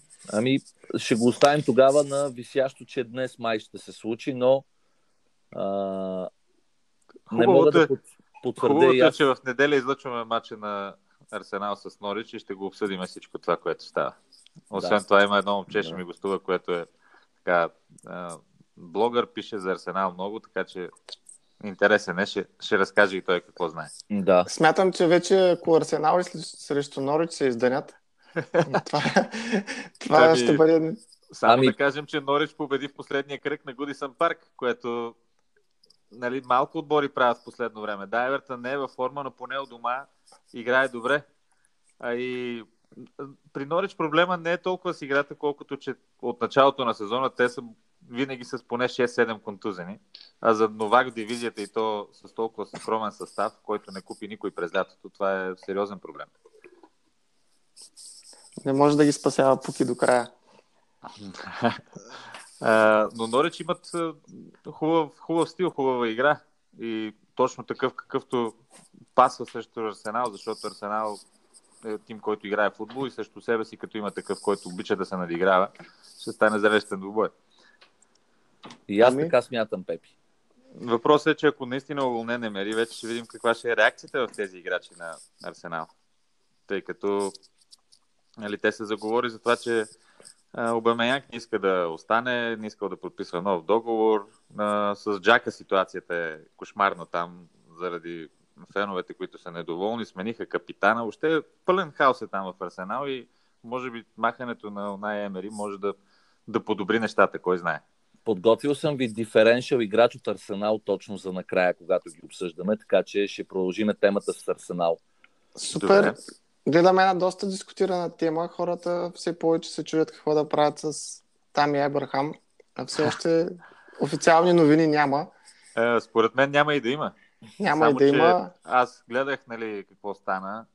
А, не ми се струва, че той ще играе 3-4 дни след тази контузия. Просто според мен е абсурдно. Така че аз също го имам там и Ебрахам и заедно с Серхио Агуеро това ще бъдат моите два трансфера този уикенд, защото имам два за щастие. Но... Аз бих добавил, Пепи, че а, не мога да си представя играч, който беше изнесен на носилка в сряда, да, Да. играе в събота или в неделя отново, при положение, че имат и двама други нападатели, които не бих казал, че са Е, Миши Бачуа е прекрасен нападател. Миши Бачуа, Да. аз а, много пъти сме говорили в студиото на Диема, че аз не мога да си обясна как при толкова много менеджери никой не, не му дава шанс да бъде водещата фигура. Тъй като ако погледнете, остави периодът му под найем в Валенсия, в Борусия, Дортмунд, може би не толкова, но чисто в Челси статистически ми той горе-долу по гол на матч вкарва, ако вземем минутите му за гол. А, наистина прекрасен нападател и, и според мен е опция, която дори да го няма Ебрахам, Челси няма да пострада толкова много от това. Да. Ами според мен Лампард, понеже е а, легенда на Челси и просто иска да налага младите играчи, от това пострадаха играчи като Бачуай, като Педро. Като Не, а, сега това е едно на ръка. Второто е, че все пак ми, там и Ебрахам има колко? 11 гола от началото на сезона. Има, да. Еми, като му дадеш шанс и той си го използва, не можеш да го махнеш от първия тим, като вкара всеки матч нормално. Така е, Така да. че да видим сега, ако той е контузен, пък това ще е шанса Бачуай да, да, да излезе на преден план. Защото струва ми се, че Жиро просто е вече на, на как се казва, последния избор за, за Лампард. Да.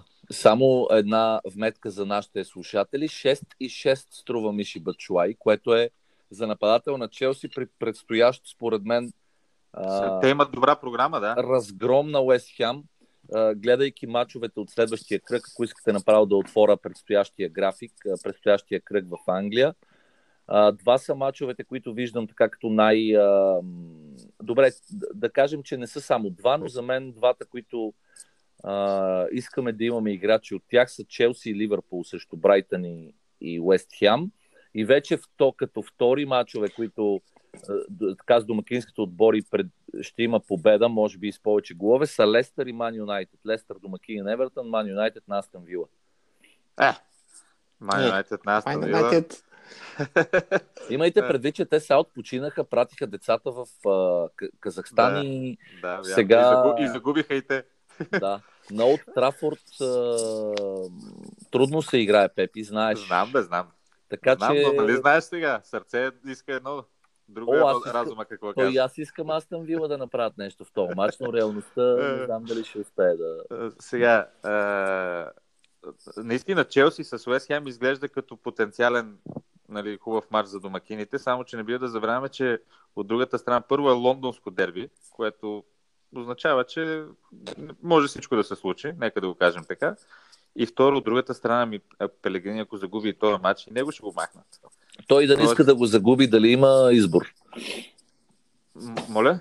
Той да не иска да го загуби, той нищо не може Ами да сега направи. Уест просто. Хем, да ти кажа, не са чак толкова лош отбор. Резултатите са друга бира, но там проблема е с вратаря. Контузи се, откакто Фабиански са контузи, нещата тръгнаха на зле. Те, те в последните матчове пускат по 3 гола всеки матч. Губят по 2 на 3 последните два, два матча, като пускат първо 3 гола и после връщат 2. Аз им А. гледах два матча през целия сезон, които успях да изгледам от първата до последната минута. Евертън Уест Хем 2 на 0 и Уест Хем Тотнам 2 на 3 и в двата матча играта на Уест Хем беше покъртителна. Е, аз съм гледал колко матча са изиграли. 13, мисля, Да. че до тук. Еми, значи съм гледал 13 матча на Уест Хем, да ти кажа. А, имаше матчове, в които играха много добре. Проблема е, че като се контузи вратаря, този новия, както видя и срещу Тотнам най-вероятно, защото там имаше спасявания, но имаше и някои сериозни грешки, които направи вратаря. Да, да, страшни. Той, е, той е човек, който не е и не командва добре защитата. За- Играта в защита не им е добра. Ако видите, а, Пелегрини върти централните защитници ги сменя постоянно в последните матчове, т.е. партньорството там се разби малко. Няма, няма твърда двойка, която да играе. От едната страна ту са балета, ту Фредерикс играе, Кресуел го върти с Масуаку. Т.е. няма константа, няма постоянство в отбраната и това е проблема за мен за Уест Хем. Но а, ще видим в този матч дали те играчи играят за менеджера си. То това е най-важното, защото а, ако се представят силно, могат да победат Челси. Защо не? Челси също има немалко проблеми в защита, което сме го виждали не веднъж и два пъти, макар че сега матча в Шампионската лига, въпреки нали, резултата, имаше някои така сериозни изяви и на вратаря Кепа, който този сезон според мен не му е най-силния. Да, е, съгласен съм. Той имаше по, по, в десетия кръг направихме анализ на всички вратари в а, фентази премьер лигата. А, от 28 удара на Кепа, които бяха точни във вратата му, имаше 14 гола. Той е на последно място по а, отразен процент точни удари във Висшата лига. Според мен не го имат много фентези играчи него.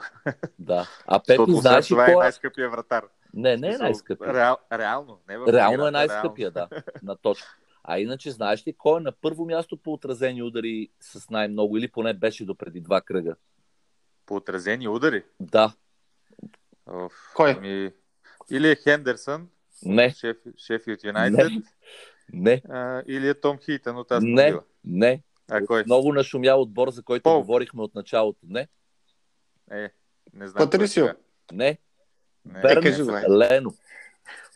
Бернт Лено. А, Да. възможно е, да, виж, това е логично, виж, не се сетих, защото Има-. Арсенал има средно по 20-25 удара срещу тях на матч. 53 спасявания от началото на сезона за 13 кръга. Това да, прави по 4 спасявания на матч. Да. Така, еди- един наш а, Но общ приятел не мисля, че много, много хора го имат в отборите си. 6%. Е, не е много, според мен. Втори е Райан по спасявания, Рамсдел, Крул, въпреки че Крул беше контузен няколко матча, той има най-много на матч средно, но като абсолютна стойност е Бернт Лено. Добре. Добре, момчета, какви са вашите предвиждания за заместник на Абрахам, ако случайно не играе контузен? О, Давай, това е много, много сложен въпрос. Ами и двамата имате нужда да отговорите, като гледам Да. отговорите. Имаме нужда. Или, Да. или ще го запазите на скамейката и ще Не, не, не. или Не. директно си вземате валюта от него и Това го заменяте. не е ясно колко време ще отсъства, защото те а, със сигурност преди мача няма да кажат. Те така правят, защото сега а, те са наясно най-вероятно вече в Челси какво се е случило. Той е прегледан, минали са прегледите, може би трябва да се изчака наистина известно време за да се разбере, но става въпрос за мускулна контузия, което минимума според мен е 2-3 седмици на такава травма. Като гледам как го излезеха на носилка, може да играе чак и след нова година. Така че в този натоварен период до, до, до коледа, където има матч на всеки 2-3 дни и до нова година, мисля, че няма да, да го оставя на пейката. Ще, ще трябва да взема негов заместник. Честно да си призная, аз съм впечатлен от развитието на Увърхемптън и бих искал да имам играчи от тях в състава си. Имам Траоре само за сега. Може би ще взема, как му викаха, Джимми Нес. Джимми Нес. Джиминес. А, във втори ред на мисли Пепи, а, точно поради тази причина имам трима играчи от Увърхемптън в моят състав. А, тогава значи няма да си взимам, за да, за да мога да те изпреваря. И въпросният Траоре, за който спомена, и въпросният Джиминес, който спомена, и за така за десерт имам Ромен Саис, който обаче, за съжаление, е наказан и не ми носи много точки.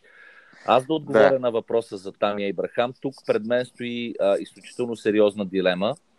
А, имам вече обицана ухото. Преди, помните, преди първата интернационална пауза, контузията на Марсиал.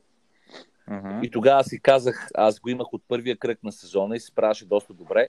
И казах, тогава ще го държа, ще направя нестандартен ход, той ще се оправи. И го държах два кръга на Велю 7 и 5 резерва и той беше контузен повече от необходимото. Сега рискувам при един наказан играч и Ейбрахам а, контузен да съвсем да, да нямам бекъп в отбора, да нямам никакви резерви. И Кели не се знае дали ще играе. Тоест, Кели ще играе. Най-вероятно не. Ами, Джоел Уорд е контузен, ще играе, но игра Да играе десен на Бърнли, бек, едва ли ще заприличи с клиншит. Барнс и Луд ще си свършат работата.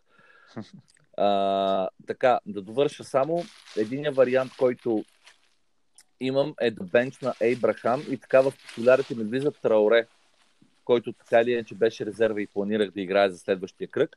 И по този начин запазвам един трансфер и си запазвам велюто от Тами Ейбрахам, но така рискувам, че той трябва да играе следващия кръг. А ако не играе следващия кръг, лошо, защото има и междинен кръг, в който също няма да играе. Мгм. Втората седмица на декември, не знам дали знаете и нашите слушатели. Да, да, следващата седмица. Има... Да, Следващата още е междинния кръг. да, да, вт- втората не е първата, Не, втората бе. седмица, нали така?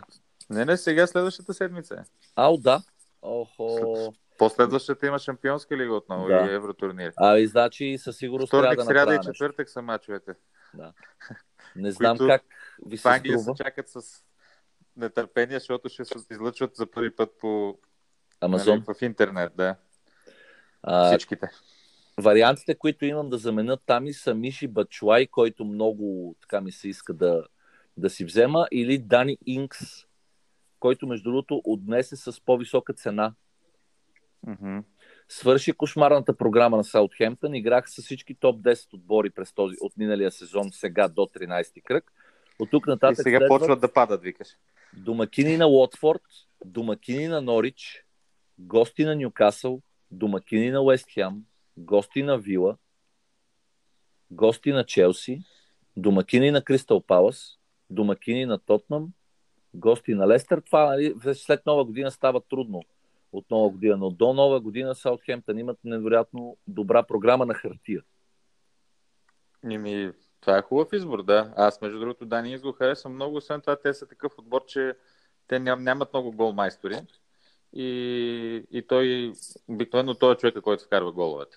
Да, Ако вкарват гола. Защото да това, и бие нали, и Дуспи и Да. така доста е да, такъв Другия, нападател. който от Саутхемптън на мен ми харесва лично, макар че беше контузен дълго време, е този Дженепо, който м- дойде лятото, направи фурор в 2-3 мача, но дълго време беше контузен.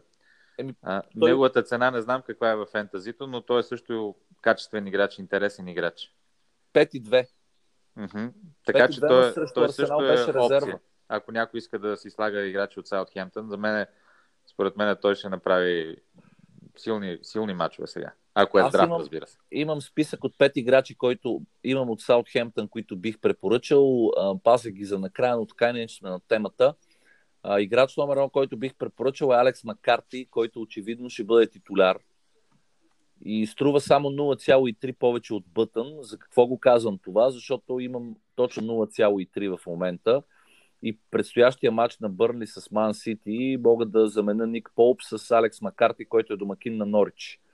Мгм. А, това също е опция за мен и за хората, които искат бекъп с 0,3 повече от сегашния им, който въобще не играе. Алекс Макарти, според мен, до края на поне на декември ще бъде титуляр с оглед на след 9 гола от Лестър имат допуснати два от Ман Сити, два от Евертън и два от Арсенал, но все пак не са 9. Мгм. Другите Другите четири кои са? играчи са от защитата единствено бих препоръчал Беднарек, който е на 4,5, но е рок солид в защитата. Той им играе всеки матч. Със сигурност ще играе. Все някои клинши се запишат. От полузащитниците обръщам внимание на Джеймс Уорд Праус. Да, той който бие бие- всички статични положения. Статичните положения до момента има 44 точки и след Инкс има най-много точки от uh, Саутхемптън Той- и е 5 и 8. Чисто статистически Уорд Праус, откакто дойде Ралф Хазенхитъл, е най-подобрилия си играч на Саутхемптън. Той имал в периода, откакто е австриец, има повече гол, отколкото в кариерата му преди това за Саутхемптън, така че Да. това е също много добър избор. Да, виждам. Всъщност, последните няколко сезона Уорд Праус има 8, 4, 4 и 5 асистенции по годините. Тази има 0, но пък има 7 гола. Има Значи, голове, да. Карва Очаквам, голове сега. очаквам и да се бие корнери, фалове, центрира. Би трябвало да, и да най-накрая да почнат да вкарат. Така, другите играчи, които искам да акцентирам след тези тримата, са Дженепо, който и ти каза, който е абсолютно 0,1% собственост. Той е турбо диференшъл. Въпросът само там е с игровото време. Там и Да, рискуват. да, не е ясно колко е здрав и колко ще играе. Да. Да. Иначе Дани Инкс е моята препоръка като играч за следващите 4-5 кръга, който според мен ще, за, за следващите 5 кръга Дани Инкс ще донесе между 25 и 40 точки. Добре. Добре, ако искате да преминем към въпросите, които има към вас. Да. Първият е от Емо Манчев. Салах или Мане? Нека Пепи да е. Пепи да е първи. Аз, а, значи, в началото на сезона стартирах с трима футболисти от Ливърпул в фентази тима ми. Това бяха Робъртсън и Трент Александър Арнолд. Тези фури в защитата, и които всъщност са атакуващи футболисти в крайна сметка.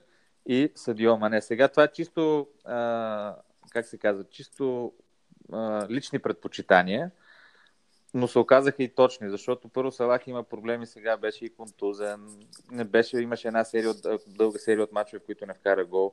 За мен, чисто като футболист, Садио Мане е по-разностранен и по-качествен играч, а се оказа и по-важен за Ливърпул през този сезон. Да, Салах е човека, който с невероятен дрибъл, страхотна скорост, вкарва изключителни красиви голове, но лично на мен Садио Мане ми допада много повече. И в момента, след като в един мом- момент от сезона реших, че Ливърпул така или иначе пускат всеки матч гол, предпочитам да не, да не залагам на толкова скъпи защитници и ги промених, като използвах wildcard. Сега имам само Садио Мане в състава си и мисля, че това е точният избор в момента. Пепи, изглежда съм те копирал, защото аз започнах с трима играчи от Ливърпул, Робъртсън, Ще си признаеш ли, че, че ме Салах. копираш? да, само че не знаех какво си взел ти, после видях, че сме... След това и аз направих wildcard и изчистих uh, Трент и Робъртсън и, си, и на място на Салах си взех Мане. Сега, статистиките на Салах говорят uh, в негов плюс, че има повече удари, Това е- повече... Това е повече... при- причина за това, че той, стила му е, че той получи ли топката, той рядко я подава. Да. Нали, имаше даже един конфликт между двамата, че също Бърни ли беше? Като Да, го смениха, помня, ма не, помня, се, когато го имах той Мане, се а ядоса, Салах че не не. му подава топката Салах. Да, имаше, за това се говореше. Това Да. е причината за тези статистики, защото Салах подадат ли му топката, обикновено следва дрибъл, е, финт, удар, нали, Да. той завършва. Определено Докато е най... Мане е много по-комбинативният играч от двамата. Да. Макар, че а, не разчитам само на статистика, успях да гледам а, матча Наполи и Ливър, Ливърпул-Наполи и смея да кажа, че Салах беше отвратителен. А, той не, те, а, дори целият тим на Ливърпул, въпреки всички тези резултати, значи играта им в последните матчове, да, те ги печелят, но играта не е такава вау, каквато беше, да кажем, в края на миналия сезон. Нали, Да. да. кажеш, еха, те смачкаха съперника. Не, този, този сезон е по-различно и може би това е правилно. Все пак в началото на сезона а, важно е да вземеш резултатите, а не толкова да играеш хубаво. Да. Съгласен съм. А, Мане е моята а, към Мемо Манчев отговора на неговия въпрос. Да. Садио Мане е моят човек и а, не само моя, при положение, че цената им се изравни и всеки момент цената на Мане ще стане по-висока от тази на Салах. За първ Да, в историята. началото имаше поне 2 милиона разлика, според мен. Не, 12, 11,5 на 12, 11,5 на 12,5, поправи ме ако греша сами. Толкова, бе, един милион беше разликата. Да, Ами, сега виж, нещата се променят. да, Но и, това е моя избор още от началото. Аз съм с Мане и ще си бъда с него. да, и аз.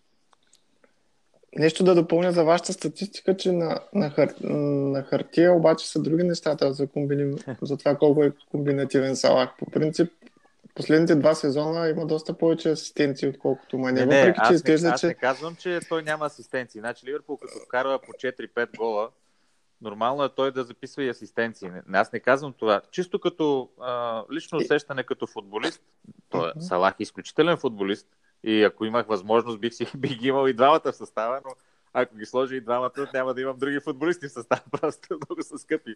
Това е причината. Иначе и двамата са страхотни играчи, но а, за мен лично Садио Мане е по-важният като фигура за цялата игра на Ливърпул, отколкото Салах, който наистина е феноменален. Аз не казвам нищо по това отношение и той е много качествен и в, не само в завършващата фаза. Да, той осигурява с тези пробиви а, скорост в атаката, той осигурява голове за другите, но като играч той е такъв, че понеже имаше няколко сезона, в които вкара много голове, всички очакват от него много голове. Затова той много често решава в края на атаката да завърши той, отколкото да понякога да подаде, което може би е възможно. Да, да допълня само към думите на Сами и твоите пепи. За разлика от нас, обаче, топ играчите този сезон, първите двама в генералното класиране, имат и Салах, и Мане. И как го правят това? Ще кажеш сега, че имат и Стърлинг, и Агуеро? Ами не, имат само първия Защото... в класирането има само той е австралиец. Да. Има само Давид Силва от Манчестър Сити. Другите са му Перес, Пулишич и Мане в халфовата линия. Напред тримата тенори Варди, Ейбрахам и Джими Нес. И в защита Робъртсън, Лундстрам и Рико. Значи, Ман Сити наистина този сезон разочароват и логично е да нямаш много футболисти в състава. И аз сега ще остана с един, май. Аз имам един, KDB. Да, да и, и, и при мен ще остане той. Юли, нека да допълня, че тези първите двама, които гледаш, може би са малко и по-пристрастни, защото и двамата са фенове на Ливърпул, като гледам. Но е, да, и двамата с Салах и Мани. Общо взето, но са доста изпилени защитите, ако погледнеш. Оттам идват да, ами изпилени са моите също изпилена, но пък ги нямаме и двамата. Сега има 920 точки първия, аз имам 762. Явно нещо прави по-добре, което трябва да анализирам и да разбера сега, точно това, точки. Това какъв е състава му сега, нали знаеш, че преди три кръга може да е бил съвсем различен. Е, аз им ги гледам и назад. Въпросът е, че миналия кръг има 20 точки от Робъртсън, Мане и Салах, с капитан Варди, разбира се. Преди това има 101 точки с капитан Мане, и 9 от Робъртсън и 2 от Салах. Така, не, не, че... аз, а, играчите на Ливърпул носят много точки сега, това е несъмнено. Въпрос е личния избор. Аз прецених, че обикновено, както виждате в последните матчове, да, те бият, но пускат голове и затова се лиших от двамата защитници, които да. струват много скъпо, въпреки че носят точки в атака. И от офанзивните играчи заложих само на Съдио Мане си го оставих. Да, интересно е, че имат само два клиншита Ливърпул този сезон, но аз предричам сега срещу Брайтън, поредните матчове Брайтън Евертън. Един от двата матча сигурно ще е клиншит. Надявам нали, се нито един да не е. Нали, нали се сещате, че а, Ливърпул в момента е в серия от 30 матча без загуба в първенството и с една загуба от 52 или 3 вече станаха, изгубих им бройката. А, чисто статистически сега те могат да щупат и рекорда на Арсенал от мачове без загуба, но чисто статистически се някъде Ливърпул някъде, че се пропука. Сега може да, не, да е в, най-вероятно става в добой, в който никой не чака. Никой не очаква. Така че това също го има на, на дневен ред. Да, да, да, да не ми се сърдат феновете на Ливърпул, но Пепи да вметна Вар ги пази. Вар пази много, много отбори но Ливърпул определено си ги пази цял сезон и това срещу Кристал Палас, този отменен гол, но няма да засягам тази тема, много се разочаровах. Нали знаеш, че сега ги пази, през пролета може да е различно? Пр... Сега ги пази, през пролета може да ги гази. Да. Окей, okay. следващия въпрос е от Валентин Димитров. Очаквате да. ли Уилямс от Манчестър Юнайтед да запази мястото си? Ако тези, които ни слушат, не знаят, в фентази, това е играч, който струва в момента 4 милиона. Беше титуляр последния матч. Така че оставям на вас да го анализирате. Ами, да почна аз или? Да. Да. Значи, вчера четах един голям материал в Вестник Таймс за него, как по принцип Оли Гунар Солскияр имал идея да се търси ляв защитник. за, за тима. Но след изли, излизането на дневен ред на Брандън Уилямс, който между другото аз мисля, че коментирах, даже дебюта му беше срещу Родждейл, ако не се лъжа за купата на лигата по-рано през сезона.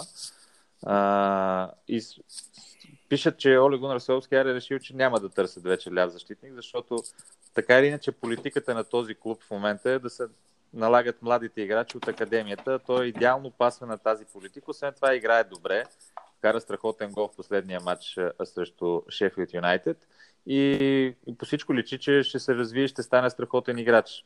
Между другото, аз още през есента, преди да почне сезона, четах за него, че той е един от играчите, които се очаква да се развие този сезон и да бъдат наложени в, в състава на Манчестър Юнайтед. И според мен наистина има страхотни качества това момче.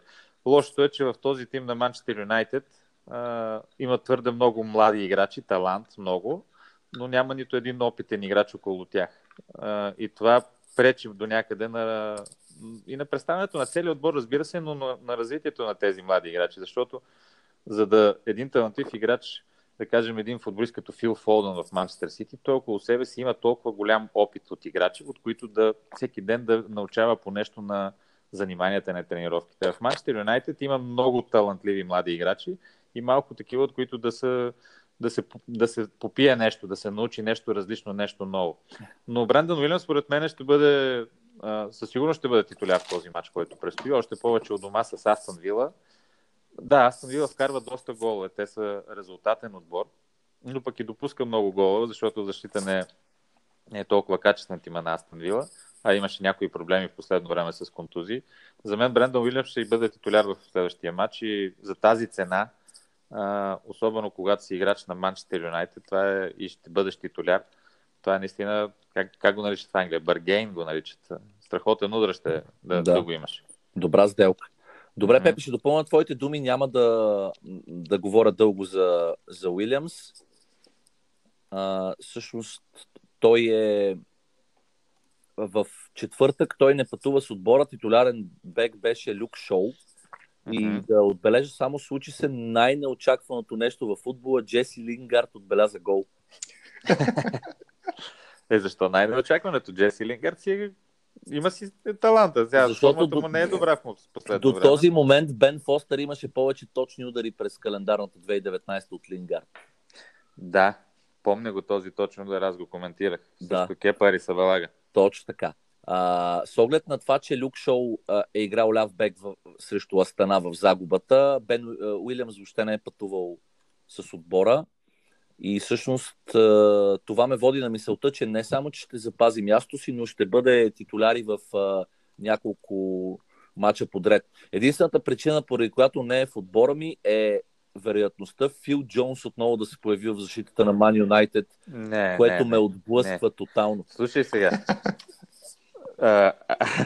Аз водих студиото за матча с Шефилд Юнайтед и а, на на почивката Фил Джонс беше сменен, след като дори ние в нашото студио толкова го критикувахме за представянето му. А, Олег Гунар Солскияр го смени по единствената причина, че той беше слабия елемент в отбраната на Ман Юнайтед. Това му беше първият матч като титуляр за целия сезон в Висшата лига. И според мен е, скоро Фил Джонс няма да го видим пак, освен ако няма някакви Освен да ти се доверя и да си направя един баргейн аз с Кели да махна и да си взема Уилямс. Това е твое решение. Сега ти си менеджера на твоя отбор, но ти казвам, че според мен Брандън Уилям ще бъде според мен. титуляр. Окей, okay. следващия въпрос. Следващия въпрос е от Манол Манолов. Йосе Перес или Дани Инкс за предстоящите кръгове? Мисля, че Дани Инкс го обсъдихме, така че ако искате Йосе Перес. Да. Ами, нека да каже Юли първо, защото той говори много за Дани Инкс. Ами за Айозе Перес мога да кажа следното. Стартирах сезона с него. В първите пет кръга го имах. Записах колосалните 8 точки. След което в шестия кръг го продадох. Отново имаше 2, след това 6, 4, 2, 23, 1, 8. Мнението ми за Айозе е, че той е такъв стрийки плеер, един вид играч, който когато отбележи или направи един добър матч, следват още 2-3 такива. Така беше и в Нюкасъл. След това суша, след това отново. А, а Йозе Перес е, а, тъй като Лестър имат много крила, игровото му време е силно ограничено, той няма повече от 83 минути изиграни. Ще ви кажа последните 5 мача 66, 73, 73, 59, 69. С оглед на играчи като Демарай Грей и а, Марко Брайтън, които се появяват на негово място. А, по-скоро, моето мнение, макар че Йозе Перес е халф, а Данингс е нападател, Лестър са в страхотна форма, но там имаме Джейми Варди, Варди Мадисън, Тилеманс, Барнс, които според мен а, са по-добра альтернатива от Перес, така че на въпроса на Манол, макар че ме поставя в трудна ситуация Халф също нападател да сравня, с оглед на следващите два мача на Саутхемптън, аз бих казал Данингс. А, аз само ще добавя, че наистина един е нападател, другия е халф, но ако избирате някой от а, крилата на Лестър, тото Харви Барнс е по-добрата опция, тъй като той е играч с повече смисъл създаване на положение. Човека, който, да, няма голове, Харви Барнс, това му е проблема, че още не се е научил да завършва атаките, но той е чисто в съзидателен план е много, много качествен и ако Лестър има много възможности за гол и вкарат доста голове, със сигурност той ще бъде замесен в някой от тях. А, но аз също подкрепям а, съответно Юли, че ако избора е между двамата, по-скоро Данингс. Окей. Okay. Последният въпрос е от Николай Христов. Неговата идея е да изкара Кевин Дебройне и на негово място да вземе Хюн Менсон за предстоящите кръгове. Какво мислите? Ами, аз ще кажа, че а, идеята не е лоша, но от Манчестър Сити, ако има някой, който се представя постоянно този сезон, то това определено е Кевин Дебройне и е човек, който всеки матч или има асистенция, или е, е така, ключов. Последния матч с, с Челси вкара и гол. А, макар, че нали, имаше сериозен рикошет, но гола си го пишат на негово име. Но а, истината е, че Сон, особено при менеджер като Моурино, и видяхте в последните матчове, всички очакваха нали, заради репутацията на Мауриньо Тотнам да се превърне едва ли не в Челси от 2005-2006 година, когато печеляха с по 1 на 0.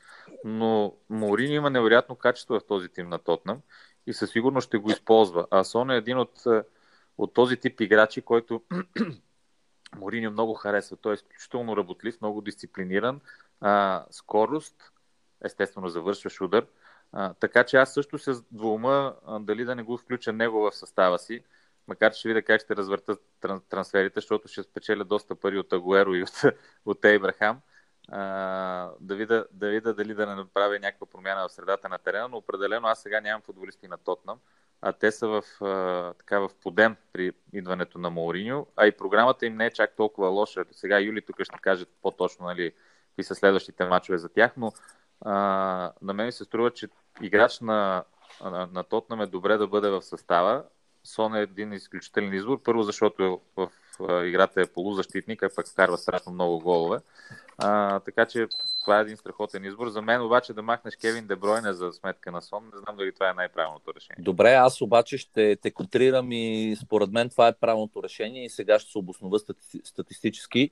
След голямата разпродажба на Сон в кръг 10 имаше стотици хиляди менеджери, които го продадоха.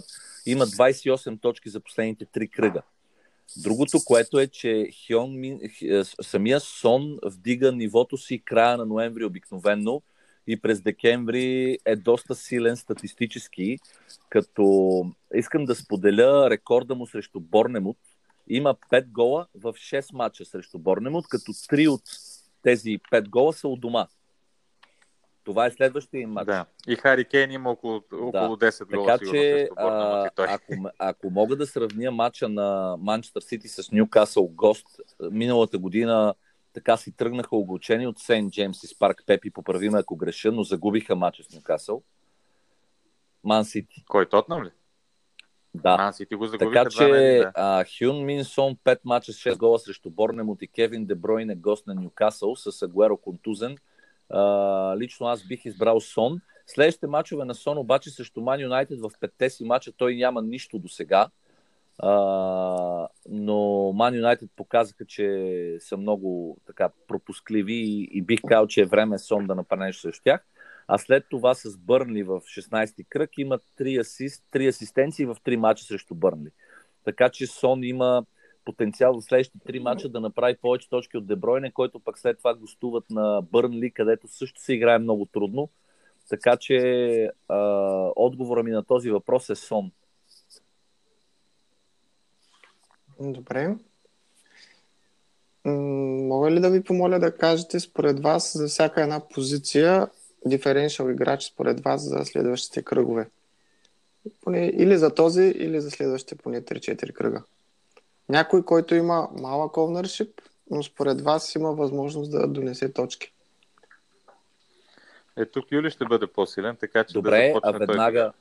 Той каза вече за да, вратаря, Алекс Макарти, Макарти препоръчвам. А, сега тези, които са а, повечето нали, а, експерти, така да, се, да кажа, ще ме а, освиркат доста и а, така ще поставят под съмнение моят избор, но време е Саутхемптън да направят поне един клиншит в следващите два матча. Също така получават и удари. Алекс Макарти ще има точки за спасявания. Така че от вратарите бих препоръчал него. Със сигурност не Кепа, въпреки лесните мачове на Челси. Просто не, не съм уверен в неговата устойчивост на вратата. От защитниците имам няколко интересни предложения. Разбира се, ще започна с първия, който е защитник на Бърни, левия им бек. Не само защото е юноша на Leeds Юнайтед, но и защото вече е твърд титуляр последните няколко кръга. Чарли Тейлър. Това е играч, който така. в момента се подценява. Тарковски виждате какви точки записа последния кръг. Чарли Тейлър е един играч, който следя по обективни причини. Все пак е юноша на моя любим отбор. Но това, което искам да, да кажа за него е последните сезони имаше повече време, отколкото този. До момента е играл последните три мача, като влиза на полувремето с Шефилд Юнайтед и след това два клиншиите записва. Предния сезон имаше 82 точки и за цената, която е в момента Чарли Тейлър 4,2 и ownership 0,9%. Да, да. Той измести Ерик Питърс на позицията ляв защитник. Аз имам Ерик Питърс, само че нямам възможност да го трансферирам, защото той изгуби титулярното си място. В началото на сезона той беше първия избор, дори носеше така добри точки заради солидната защита понякога на Бърнлия и имаше и няколко асистенции, но а, това е наистина добро решение, като добавим и Брандън Уилямс, който, за който говорихме вече. Това са двама защитници, които най-вероятно ще бъдат титуляри, струват по 4 милиона и са изключителна опция.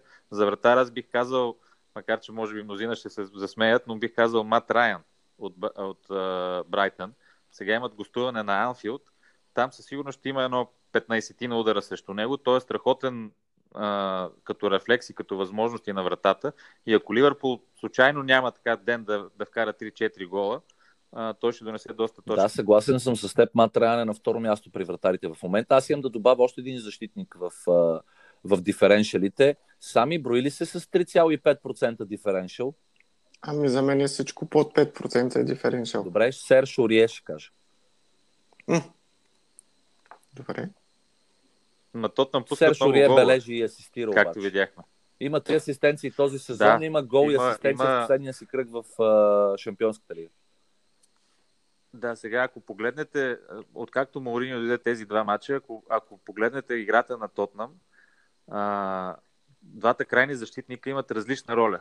Преди при Почетино, помните, дори в силните години на Почетино, двамата бека бяха буквално нападатели, съответно. Тогава бяха нали, други имената.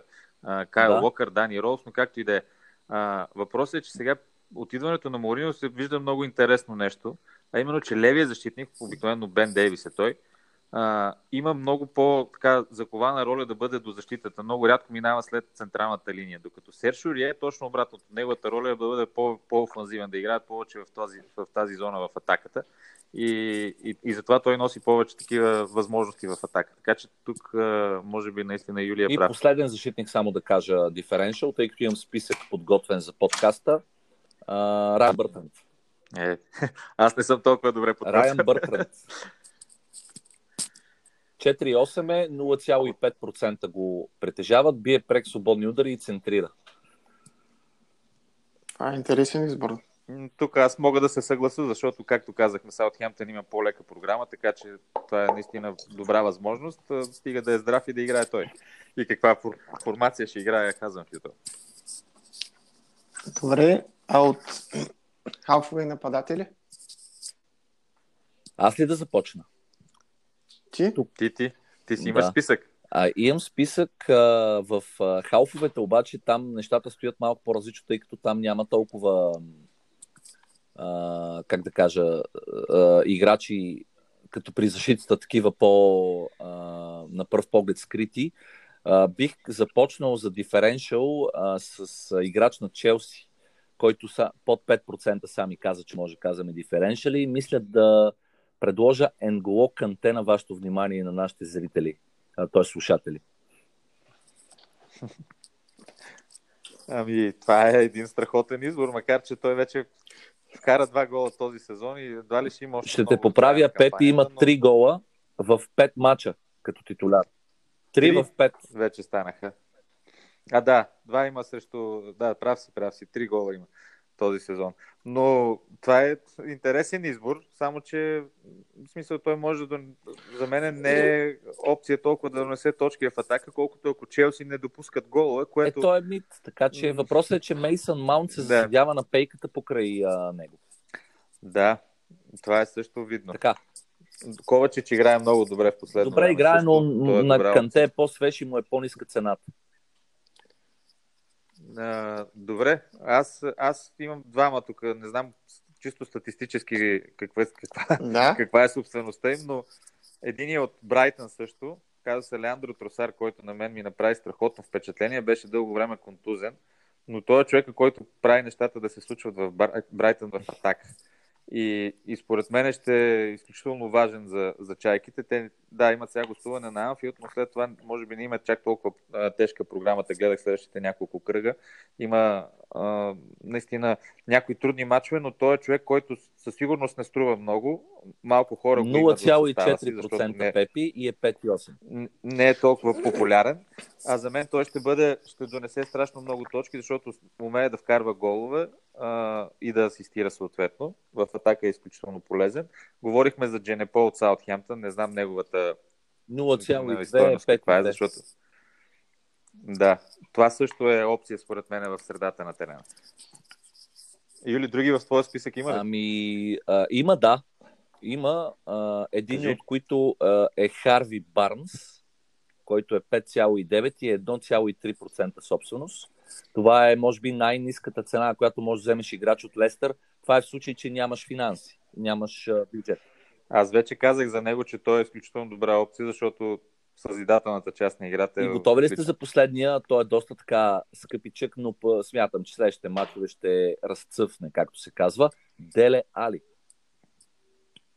Едва 1,5% го Колко? имат.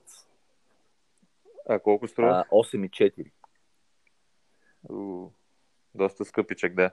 Но видяхме какво направи в първия матч на Мауриньо. Колко го хвалиха, че е, знаете за качката, че Мауриньо го попитал на тренировката. Това ти ли си или това е брат, Да. тук идва да тренира и играе в последно време? Аз Добър брат изхождам близнак. от а, позицията, че последните пет мача Деле Али е титуляр, независимо при кой треньор. Има два гола и една асистенция, говоря за първенството. Така че Да, тук Да, има да, да. някаква наченка добра на вдигане на форма. но тук вече, вече трябва да имаш доста Да. парички, за да го вземеш. И него, в да. общи линии за полузащитници след това, Пепи, ако искаш да открием и нападателите вече. да. Джак Грилиш не го споменах заради трудната програма, но и той и така доста ми допада. Но по-скоро не, защото Джак Грилиш трудна е програма. изключителен. Проблема при него е, че той играе много силно, но чисто в точки като фентази, може би не е толкова, това не се превръща с такива точки, защото той спечели двата фала, които Астон Вила вкара в последния мач срещу Ньюкасъл.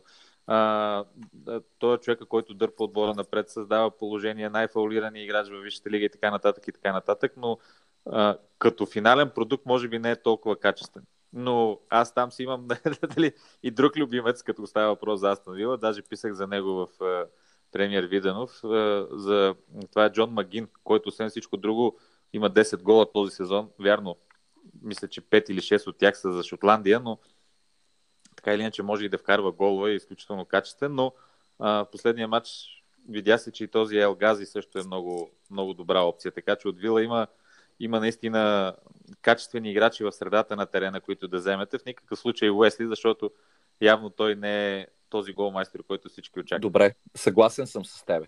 Продължаваме с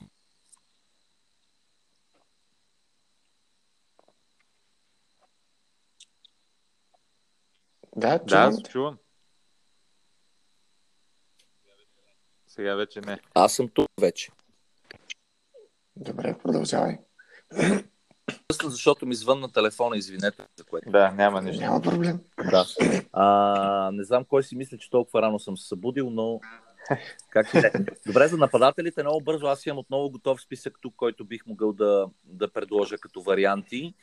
Ам, за нападатели, които са с под 5% и започвам с Миши Бачуай. Да, за него говорихме вече. Дани Инкс също бих... Мгм. а, за който също говорихме. Миши Бачуай с 0,6, но той е в шорт търм, по-скоро в кратката, Докато а, в Ебрахам кратката седмица, докато е Ебрахам не се оправи. Да. Иначе, освен Инкс и Бачуай, могат да изтъкна нападатели, които имат доста потенциал да отбележат следващите няколко кръга. А, Лаказет, за който предния подкаст а, споделих и за който имаш така повдигане на вежди, но видяхте какво се случи. Два гола и сега в, Емери. срещу Айнтрахт не участва, докато Обама не, по Янг игра. Да. Обама Янг Шегувам игра, така че очаквам Лаказет титуляр 90 минути и срещу Норич поне един гол да забуде. И Аз- последния, да. който мога да така да предложа на вниманието на, на нашите слушатели, като диференшъл, който го имат из- изключително малък процент хора, е Жерар Деофел. Да, ама Лотфорд е много трудно той да разгадаем какво ще се случи. там Там, има и друго не нещо. да забравяме, че Трой Дини се възстанови и най-вероятно ще играе вече Трой Дини. Да, но Грей няма да играе просто нападател и за това смятам, че с лидершип, лидерството на Трой Дини и с така това, че той ще дигне самочувство на отбора и ще почне да увлича по двама-трима защитници, знаете, Дини и неговото физическо присъствие в наказателното поле на противника. Точно това има нужда Делофел. Някой да издърпа играчите, да ги увлече, за да може да получи пространство. Да, може би е така наистина. Добре, аз като нападатели ще кажа, не знам наистина статистиката им, това не съм подготвен, но а, Мопе от Брайтън, след като казах за Леандро Тросар, Едно и едно е собственост, 5 и 9 струва. да, добри, добри качества. Освен това, мисля, че той е човека, който ако има дуспа, ще я бие. Така че това също нос- носи някакви възможност повече за точки. За Дан Ингс говорихме вече, че има отлични качества да, да, Да. натрупа много точки в, последните, в следващите матчове. Сега, аз така, ако погледна генерално кръга, бих казал, че не знам как, как какво се случи с Норич и техните нападатели, като, защото Теймо Пуки беше голямата звезда в първите 6 кръга. Но не знам каква, каква собственост има сега, но съм сигурен, че 18 Норич... и 2. Да, доста сериозен е все още. А, сигурен съм, че Норич имат добри, добри матчове сега в следващите кръгове, защото показват хубава игра. Така че, макар че той играе само Темо Пуки в атака, няма как да, да заложиш на някой друг.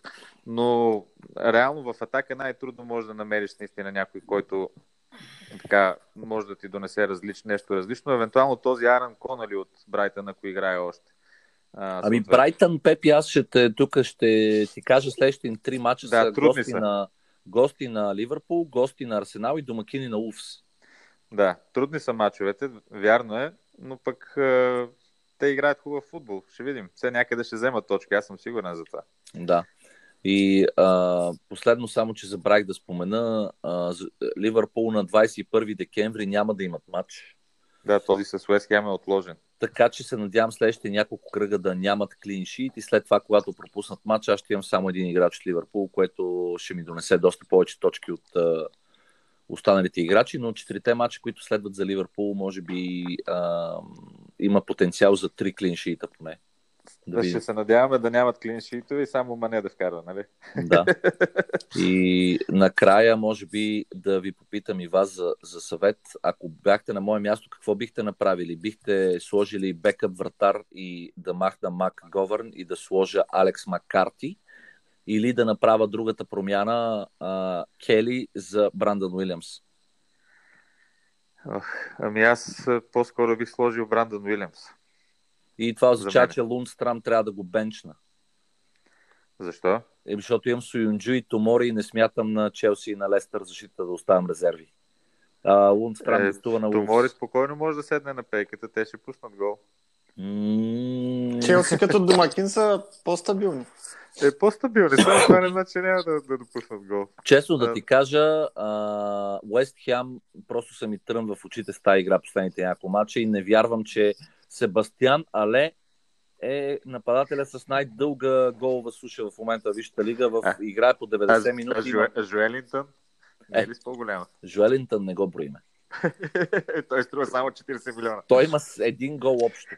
Той въобще Да. аз съм забравил, че има такъв футболист в Висшата лига. Сега ти пита за съвет, аз ти казвам какво бих направил. Да, да, мерси. Сами ти какво би ме посъветвал? Аз бих заложил на Кили. На Кели, гост на Бърнли. Да, Ут и Барнс не ги изчиташ за опасност. смятам, че Кристал Палас са доста стабилни в последно време в, в защита. За сметка, на напад... за сметка на нападението, така че Добре. Тоест, Пък е- Кели на Лундстрам на място да пусна, така ли? Това би ме посъветвал. не, И в този случай Юнайтед играят гости на Улфс ли бяха? Да. Е, както прецените, но аз имам двама защитници на Шефилд Юнайтед. Лунстрам, който всъщност не е защитник, то това е моят Да. плюса на него. А, и Башам имам в състава и смятам да си ги държа. Заедно с вратаря Хендерсън. Все пак силата на Шефилд Юнайтед е защитата и мисля, че ще ги ги по- използвам и тримата този кръг. Да. Ами, успех, Пепи, това мога да кажа. Успехи на Мерси. теб сами. И на вас. Ако искате да завършим с, с... Малко промени на цени, или с капитан. може и с капитан. Добре, искате ли да завършим с капитан и след това с промените на цени? Ми, те са, Тъй като те са, да. много, те са много малко за днес. Обама, Янки и Добре. Галеса надолу, Тарковски, Инкс и Кейн нагоре. Това са. Окей. Аз капитана, признавам си, още не съм го измислил кой ще бъде. Все Ами- пак първо трябва да си направи трансферите, но много е възможно да е Съдио Мане. Аз си гледам състава. Капитан съм сложил Тами Ейбрахам. Ема той няма да играе. Да. При положение, че пускам Траоре на негово място, а, е един измежду Мане, Сон и Варди. Добре, Ебрахам, тук има един въпрос. макар че все пак той вкара и постоянно вкарва гола, да видим дали няма да има някой сушев матч, но за мен Мане у дома с Брайтън е отлична възможност. Има един въпрос от Илян Петров, който се чуди между Да. Сон и Варди за капитан. Какво бихте му препоръчали в неговия случай? Е, Варди? Познавайки Илиан, ще избере Сон. Той е да, супер, но всъщност Варди ще трябва да е. супер альтернативен играч, е, иска да бяга от нали, големия риск дали да следваш масата или не. В случая Да. съм почти сигурен, че Илиан няма да слуша подкаста, но още по-сигурен съм, че ще избере Сон. Добре, ако не, гледат, ако не гледате вашите отбори и играчи, които нямате при вас, един избор на капитан. Тези, които не са в нашите състави Да. в момента. А, Труден въпрос. Кейн, бих казал аз. Тона. Ако не гледаме играчите, какво? В вашите отбори, кой бихте препоръчали за капитан? Ако не си гледате вашите отбори, ами, като цяло.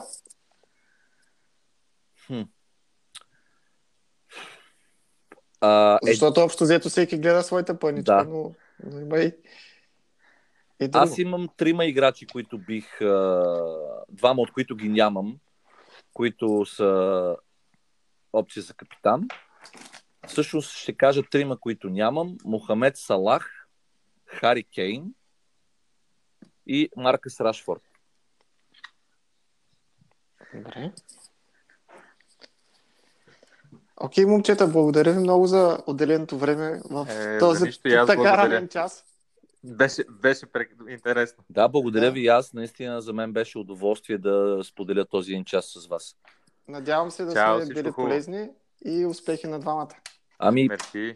Фентази футбол маниаците ще кажат дали сме били полезни или не. Ние се забавлявахме. Желая ви хубав ден, момчета. Успешен кръг над 90 точки на двамата. Най-хубавото е, че забавляването се те първа започва, защото кръга идва. Да, да, да. Нямам търпение вече. Сега тук сядам да правя стратегии и да видя трансферите как ще ги правя. Успехи на двама ви, както казах, над 90 точки и до скоро. Чао, чао. Чао, LinkedIn. Чао.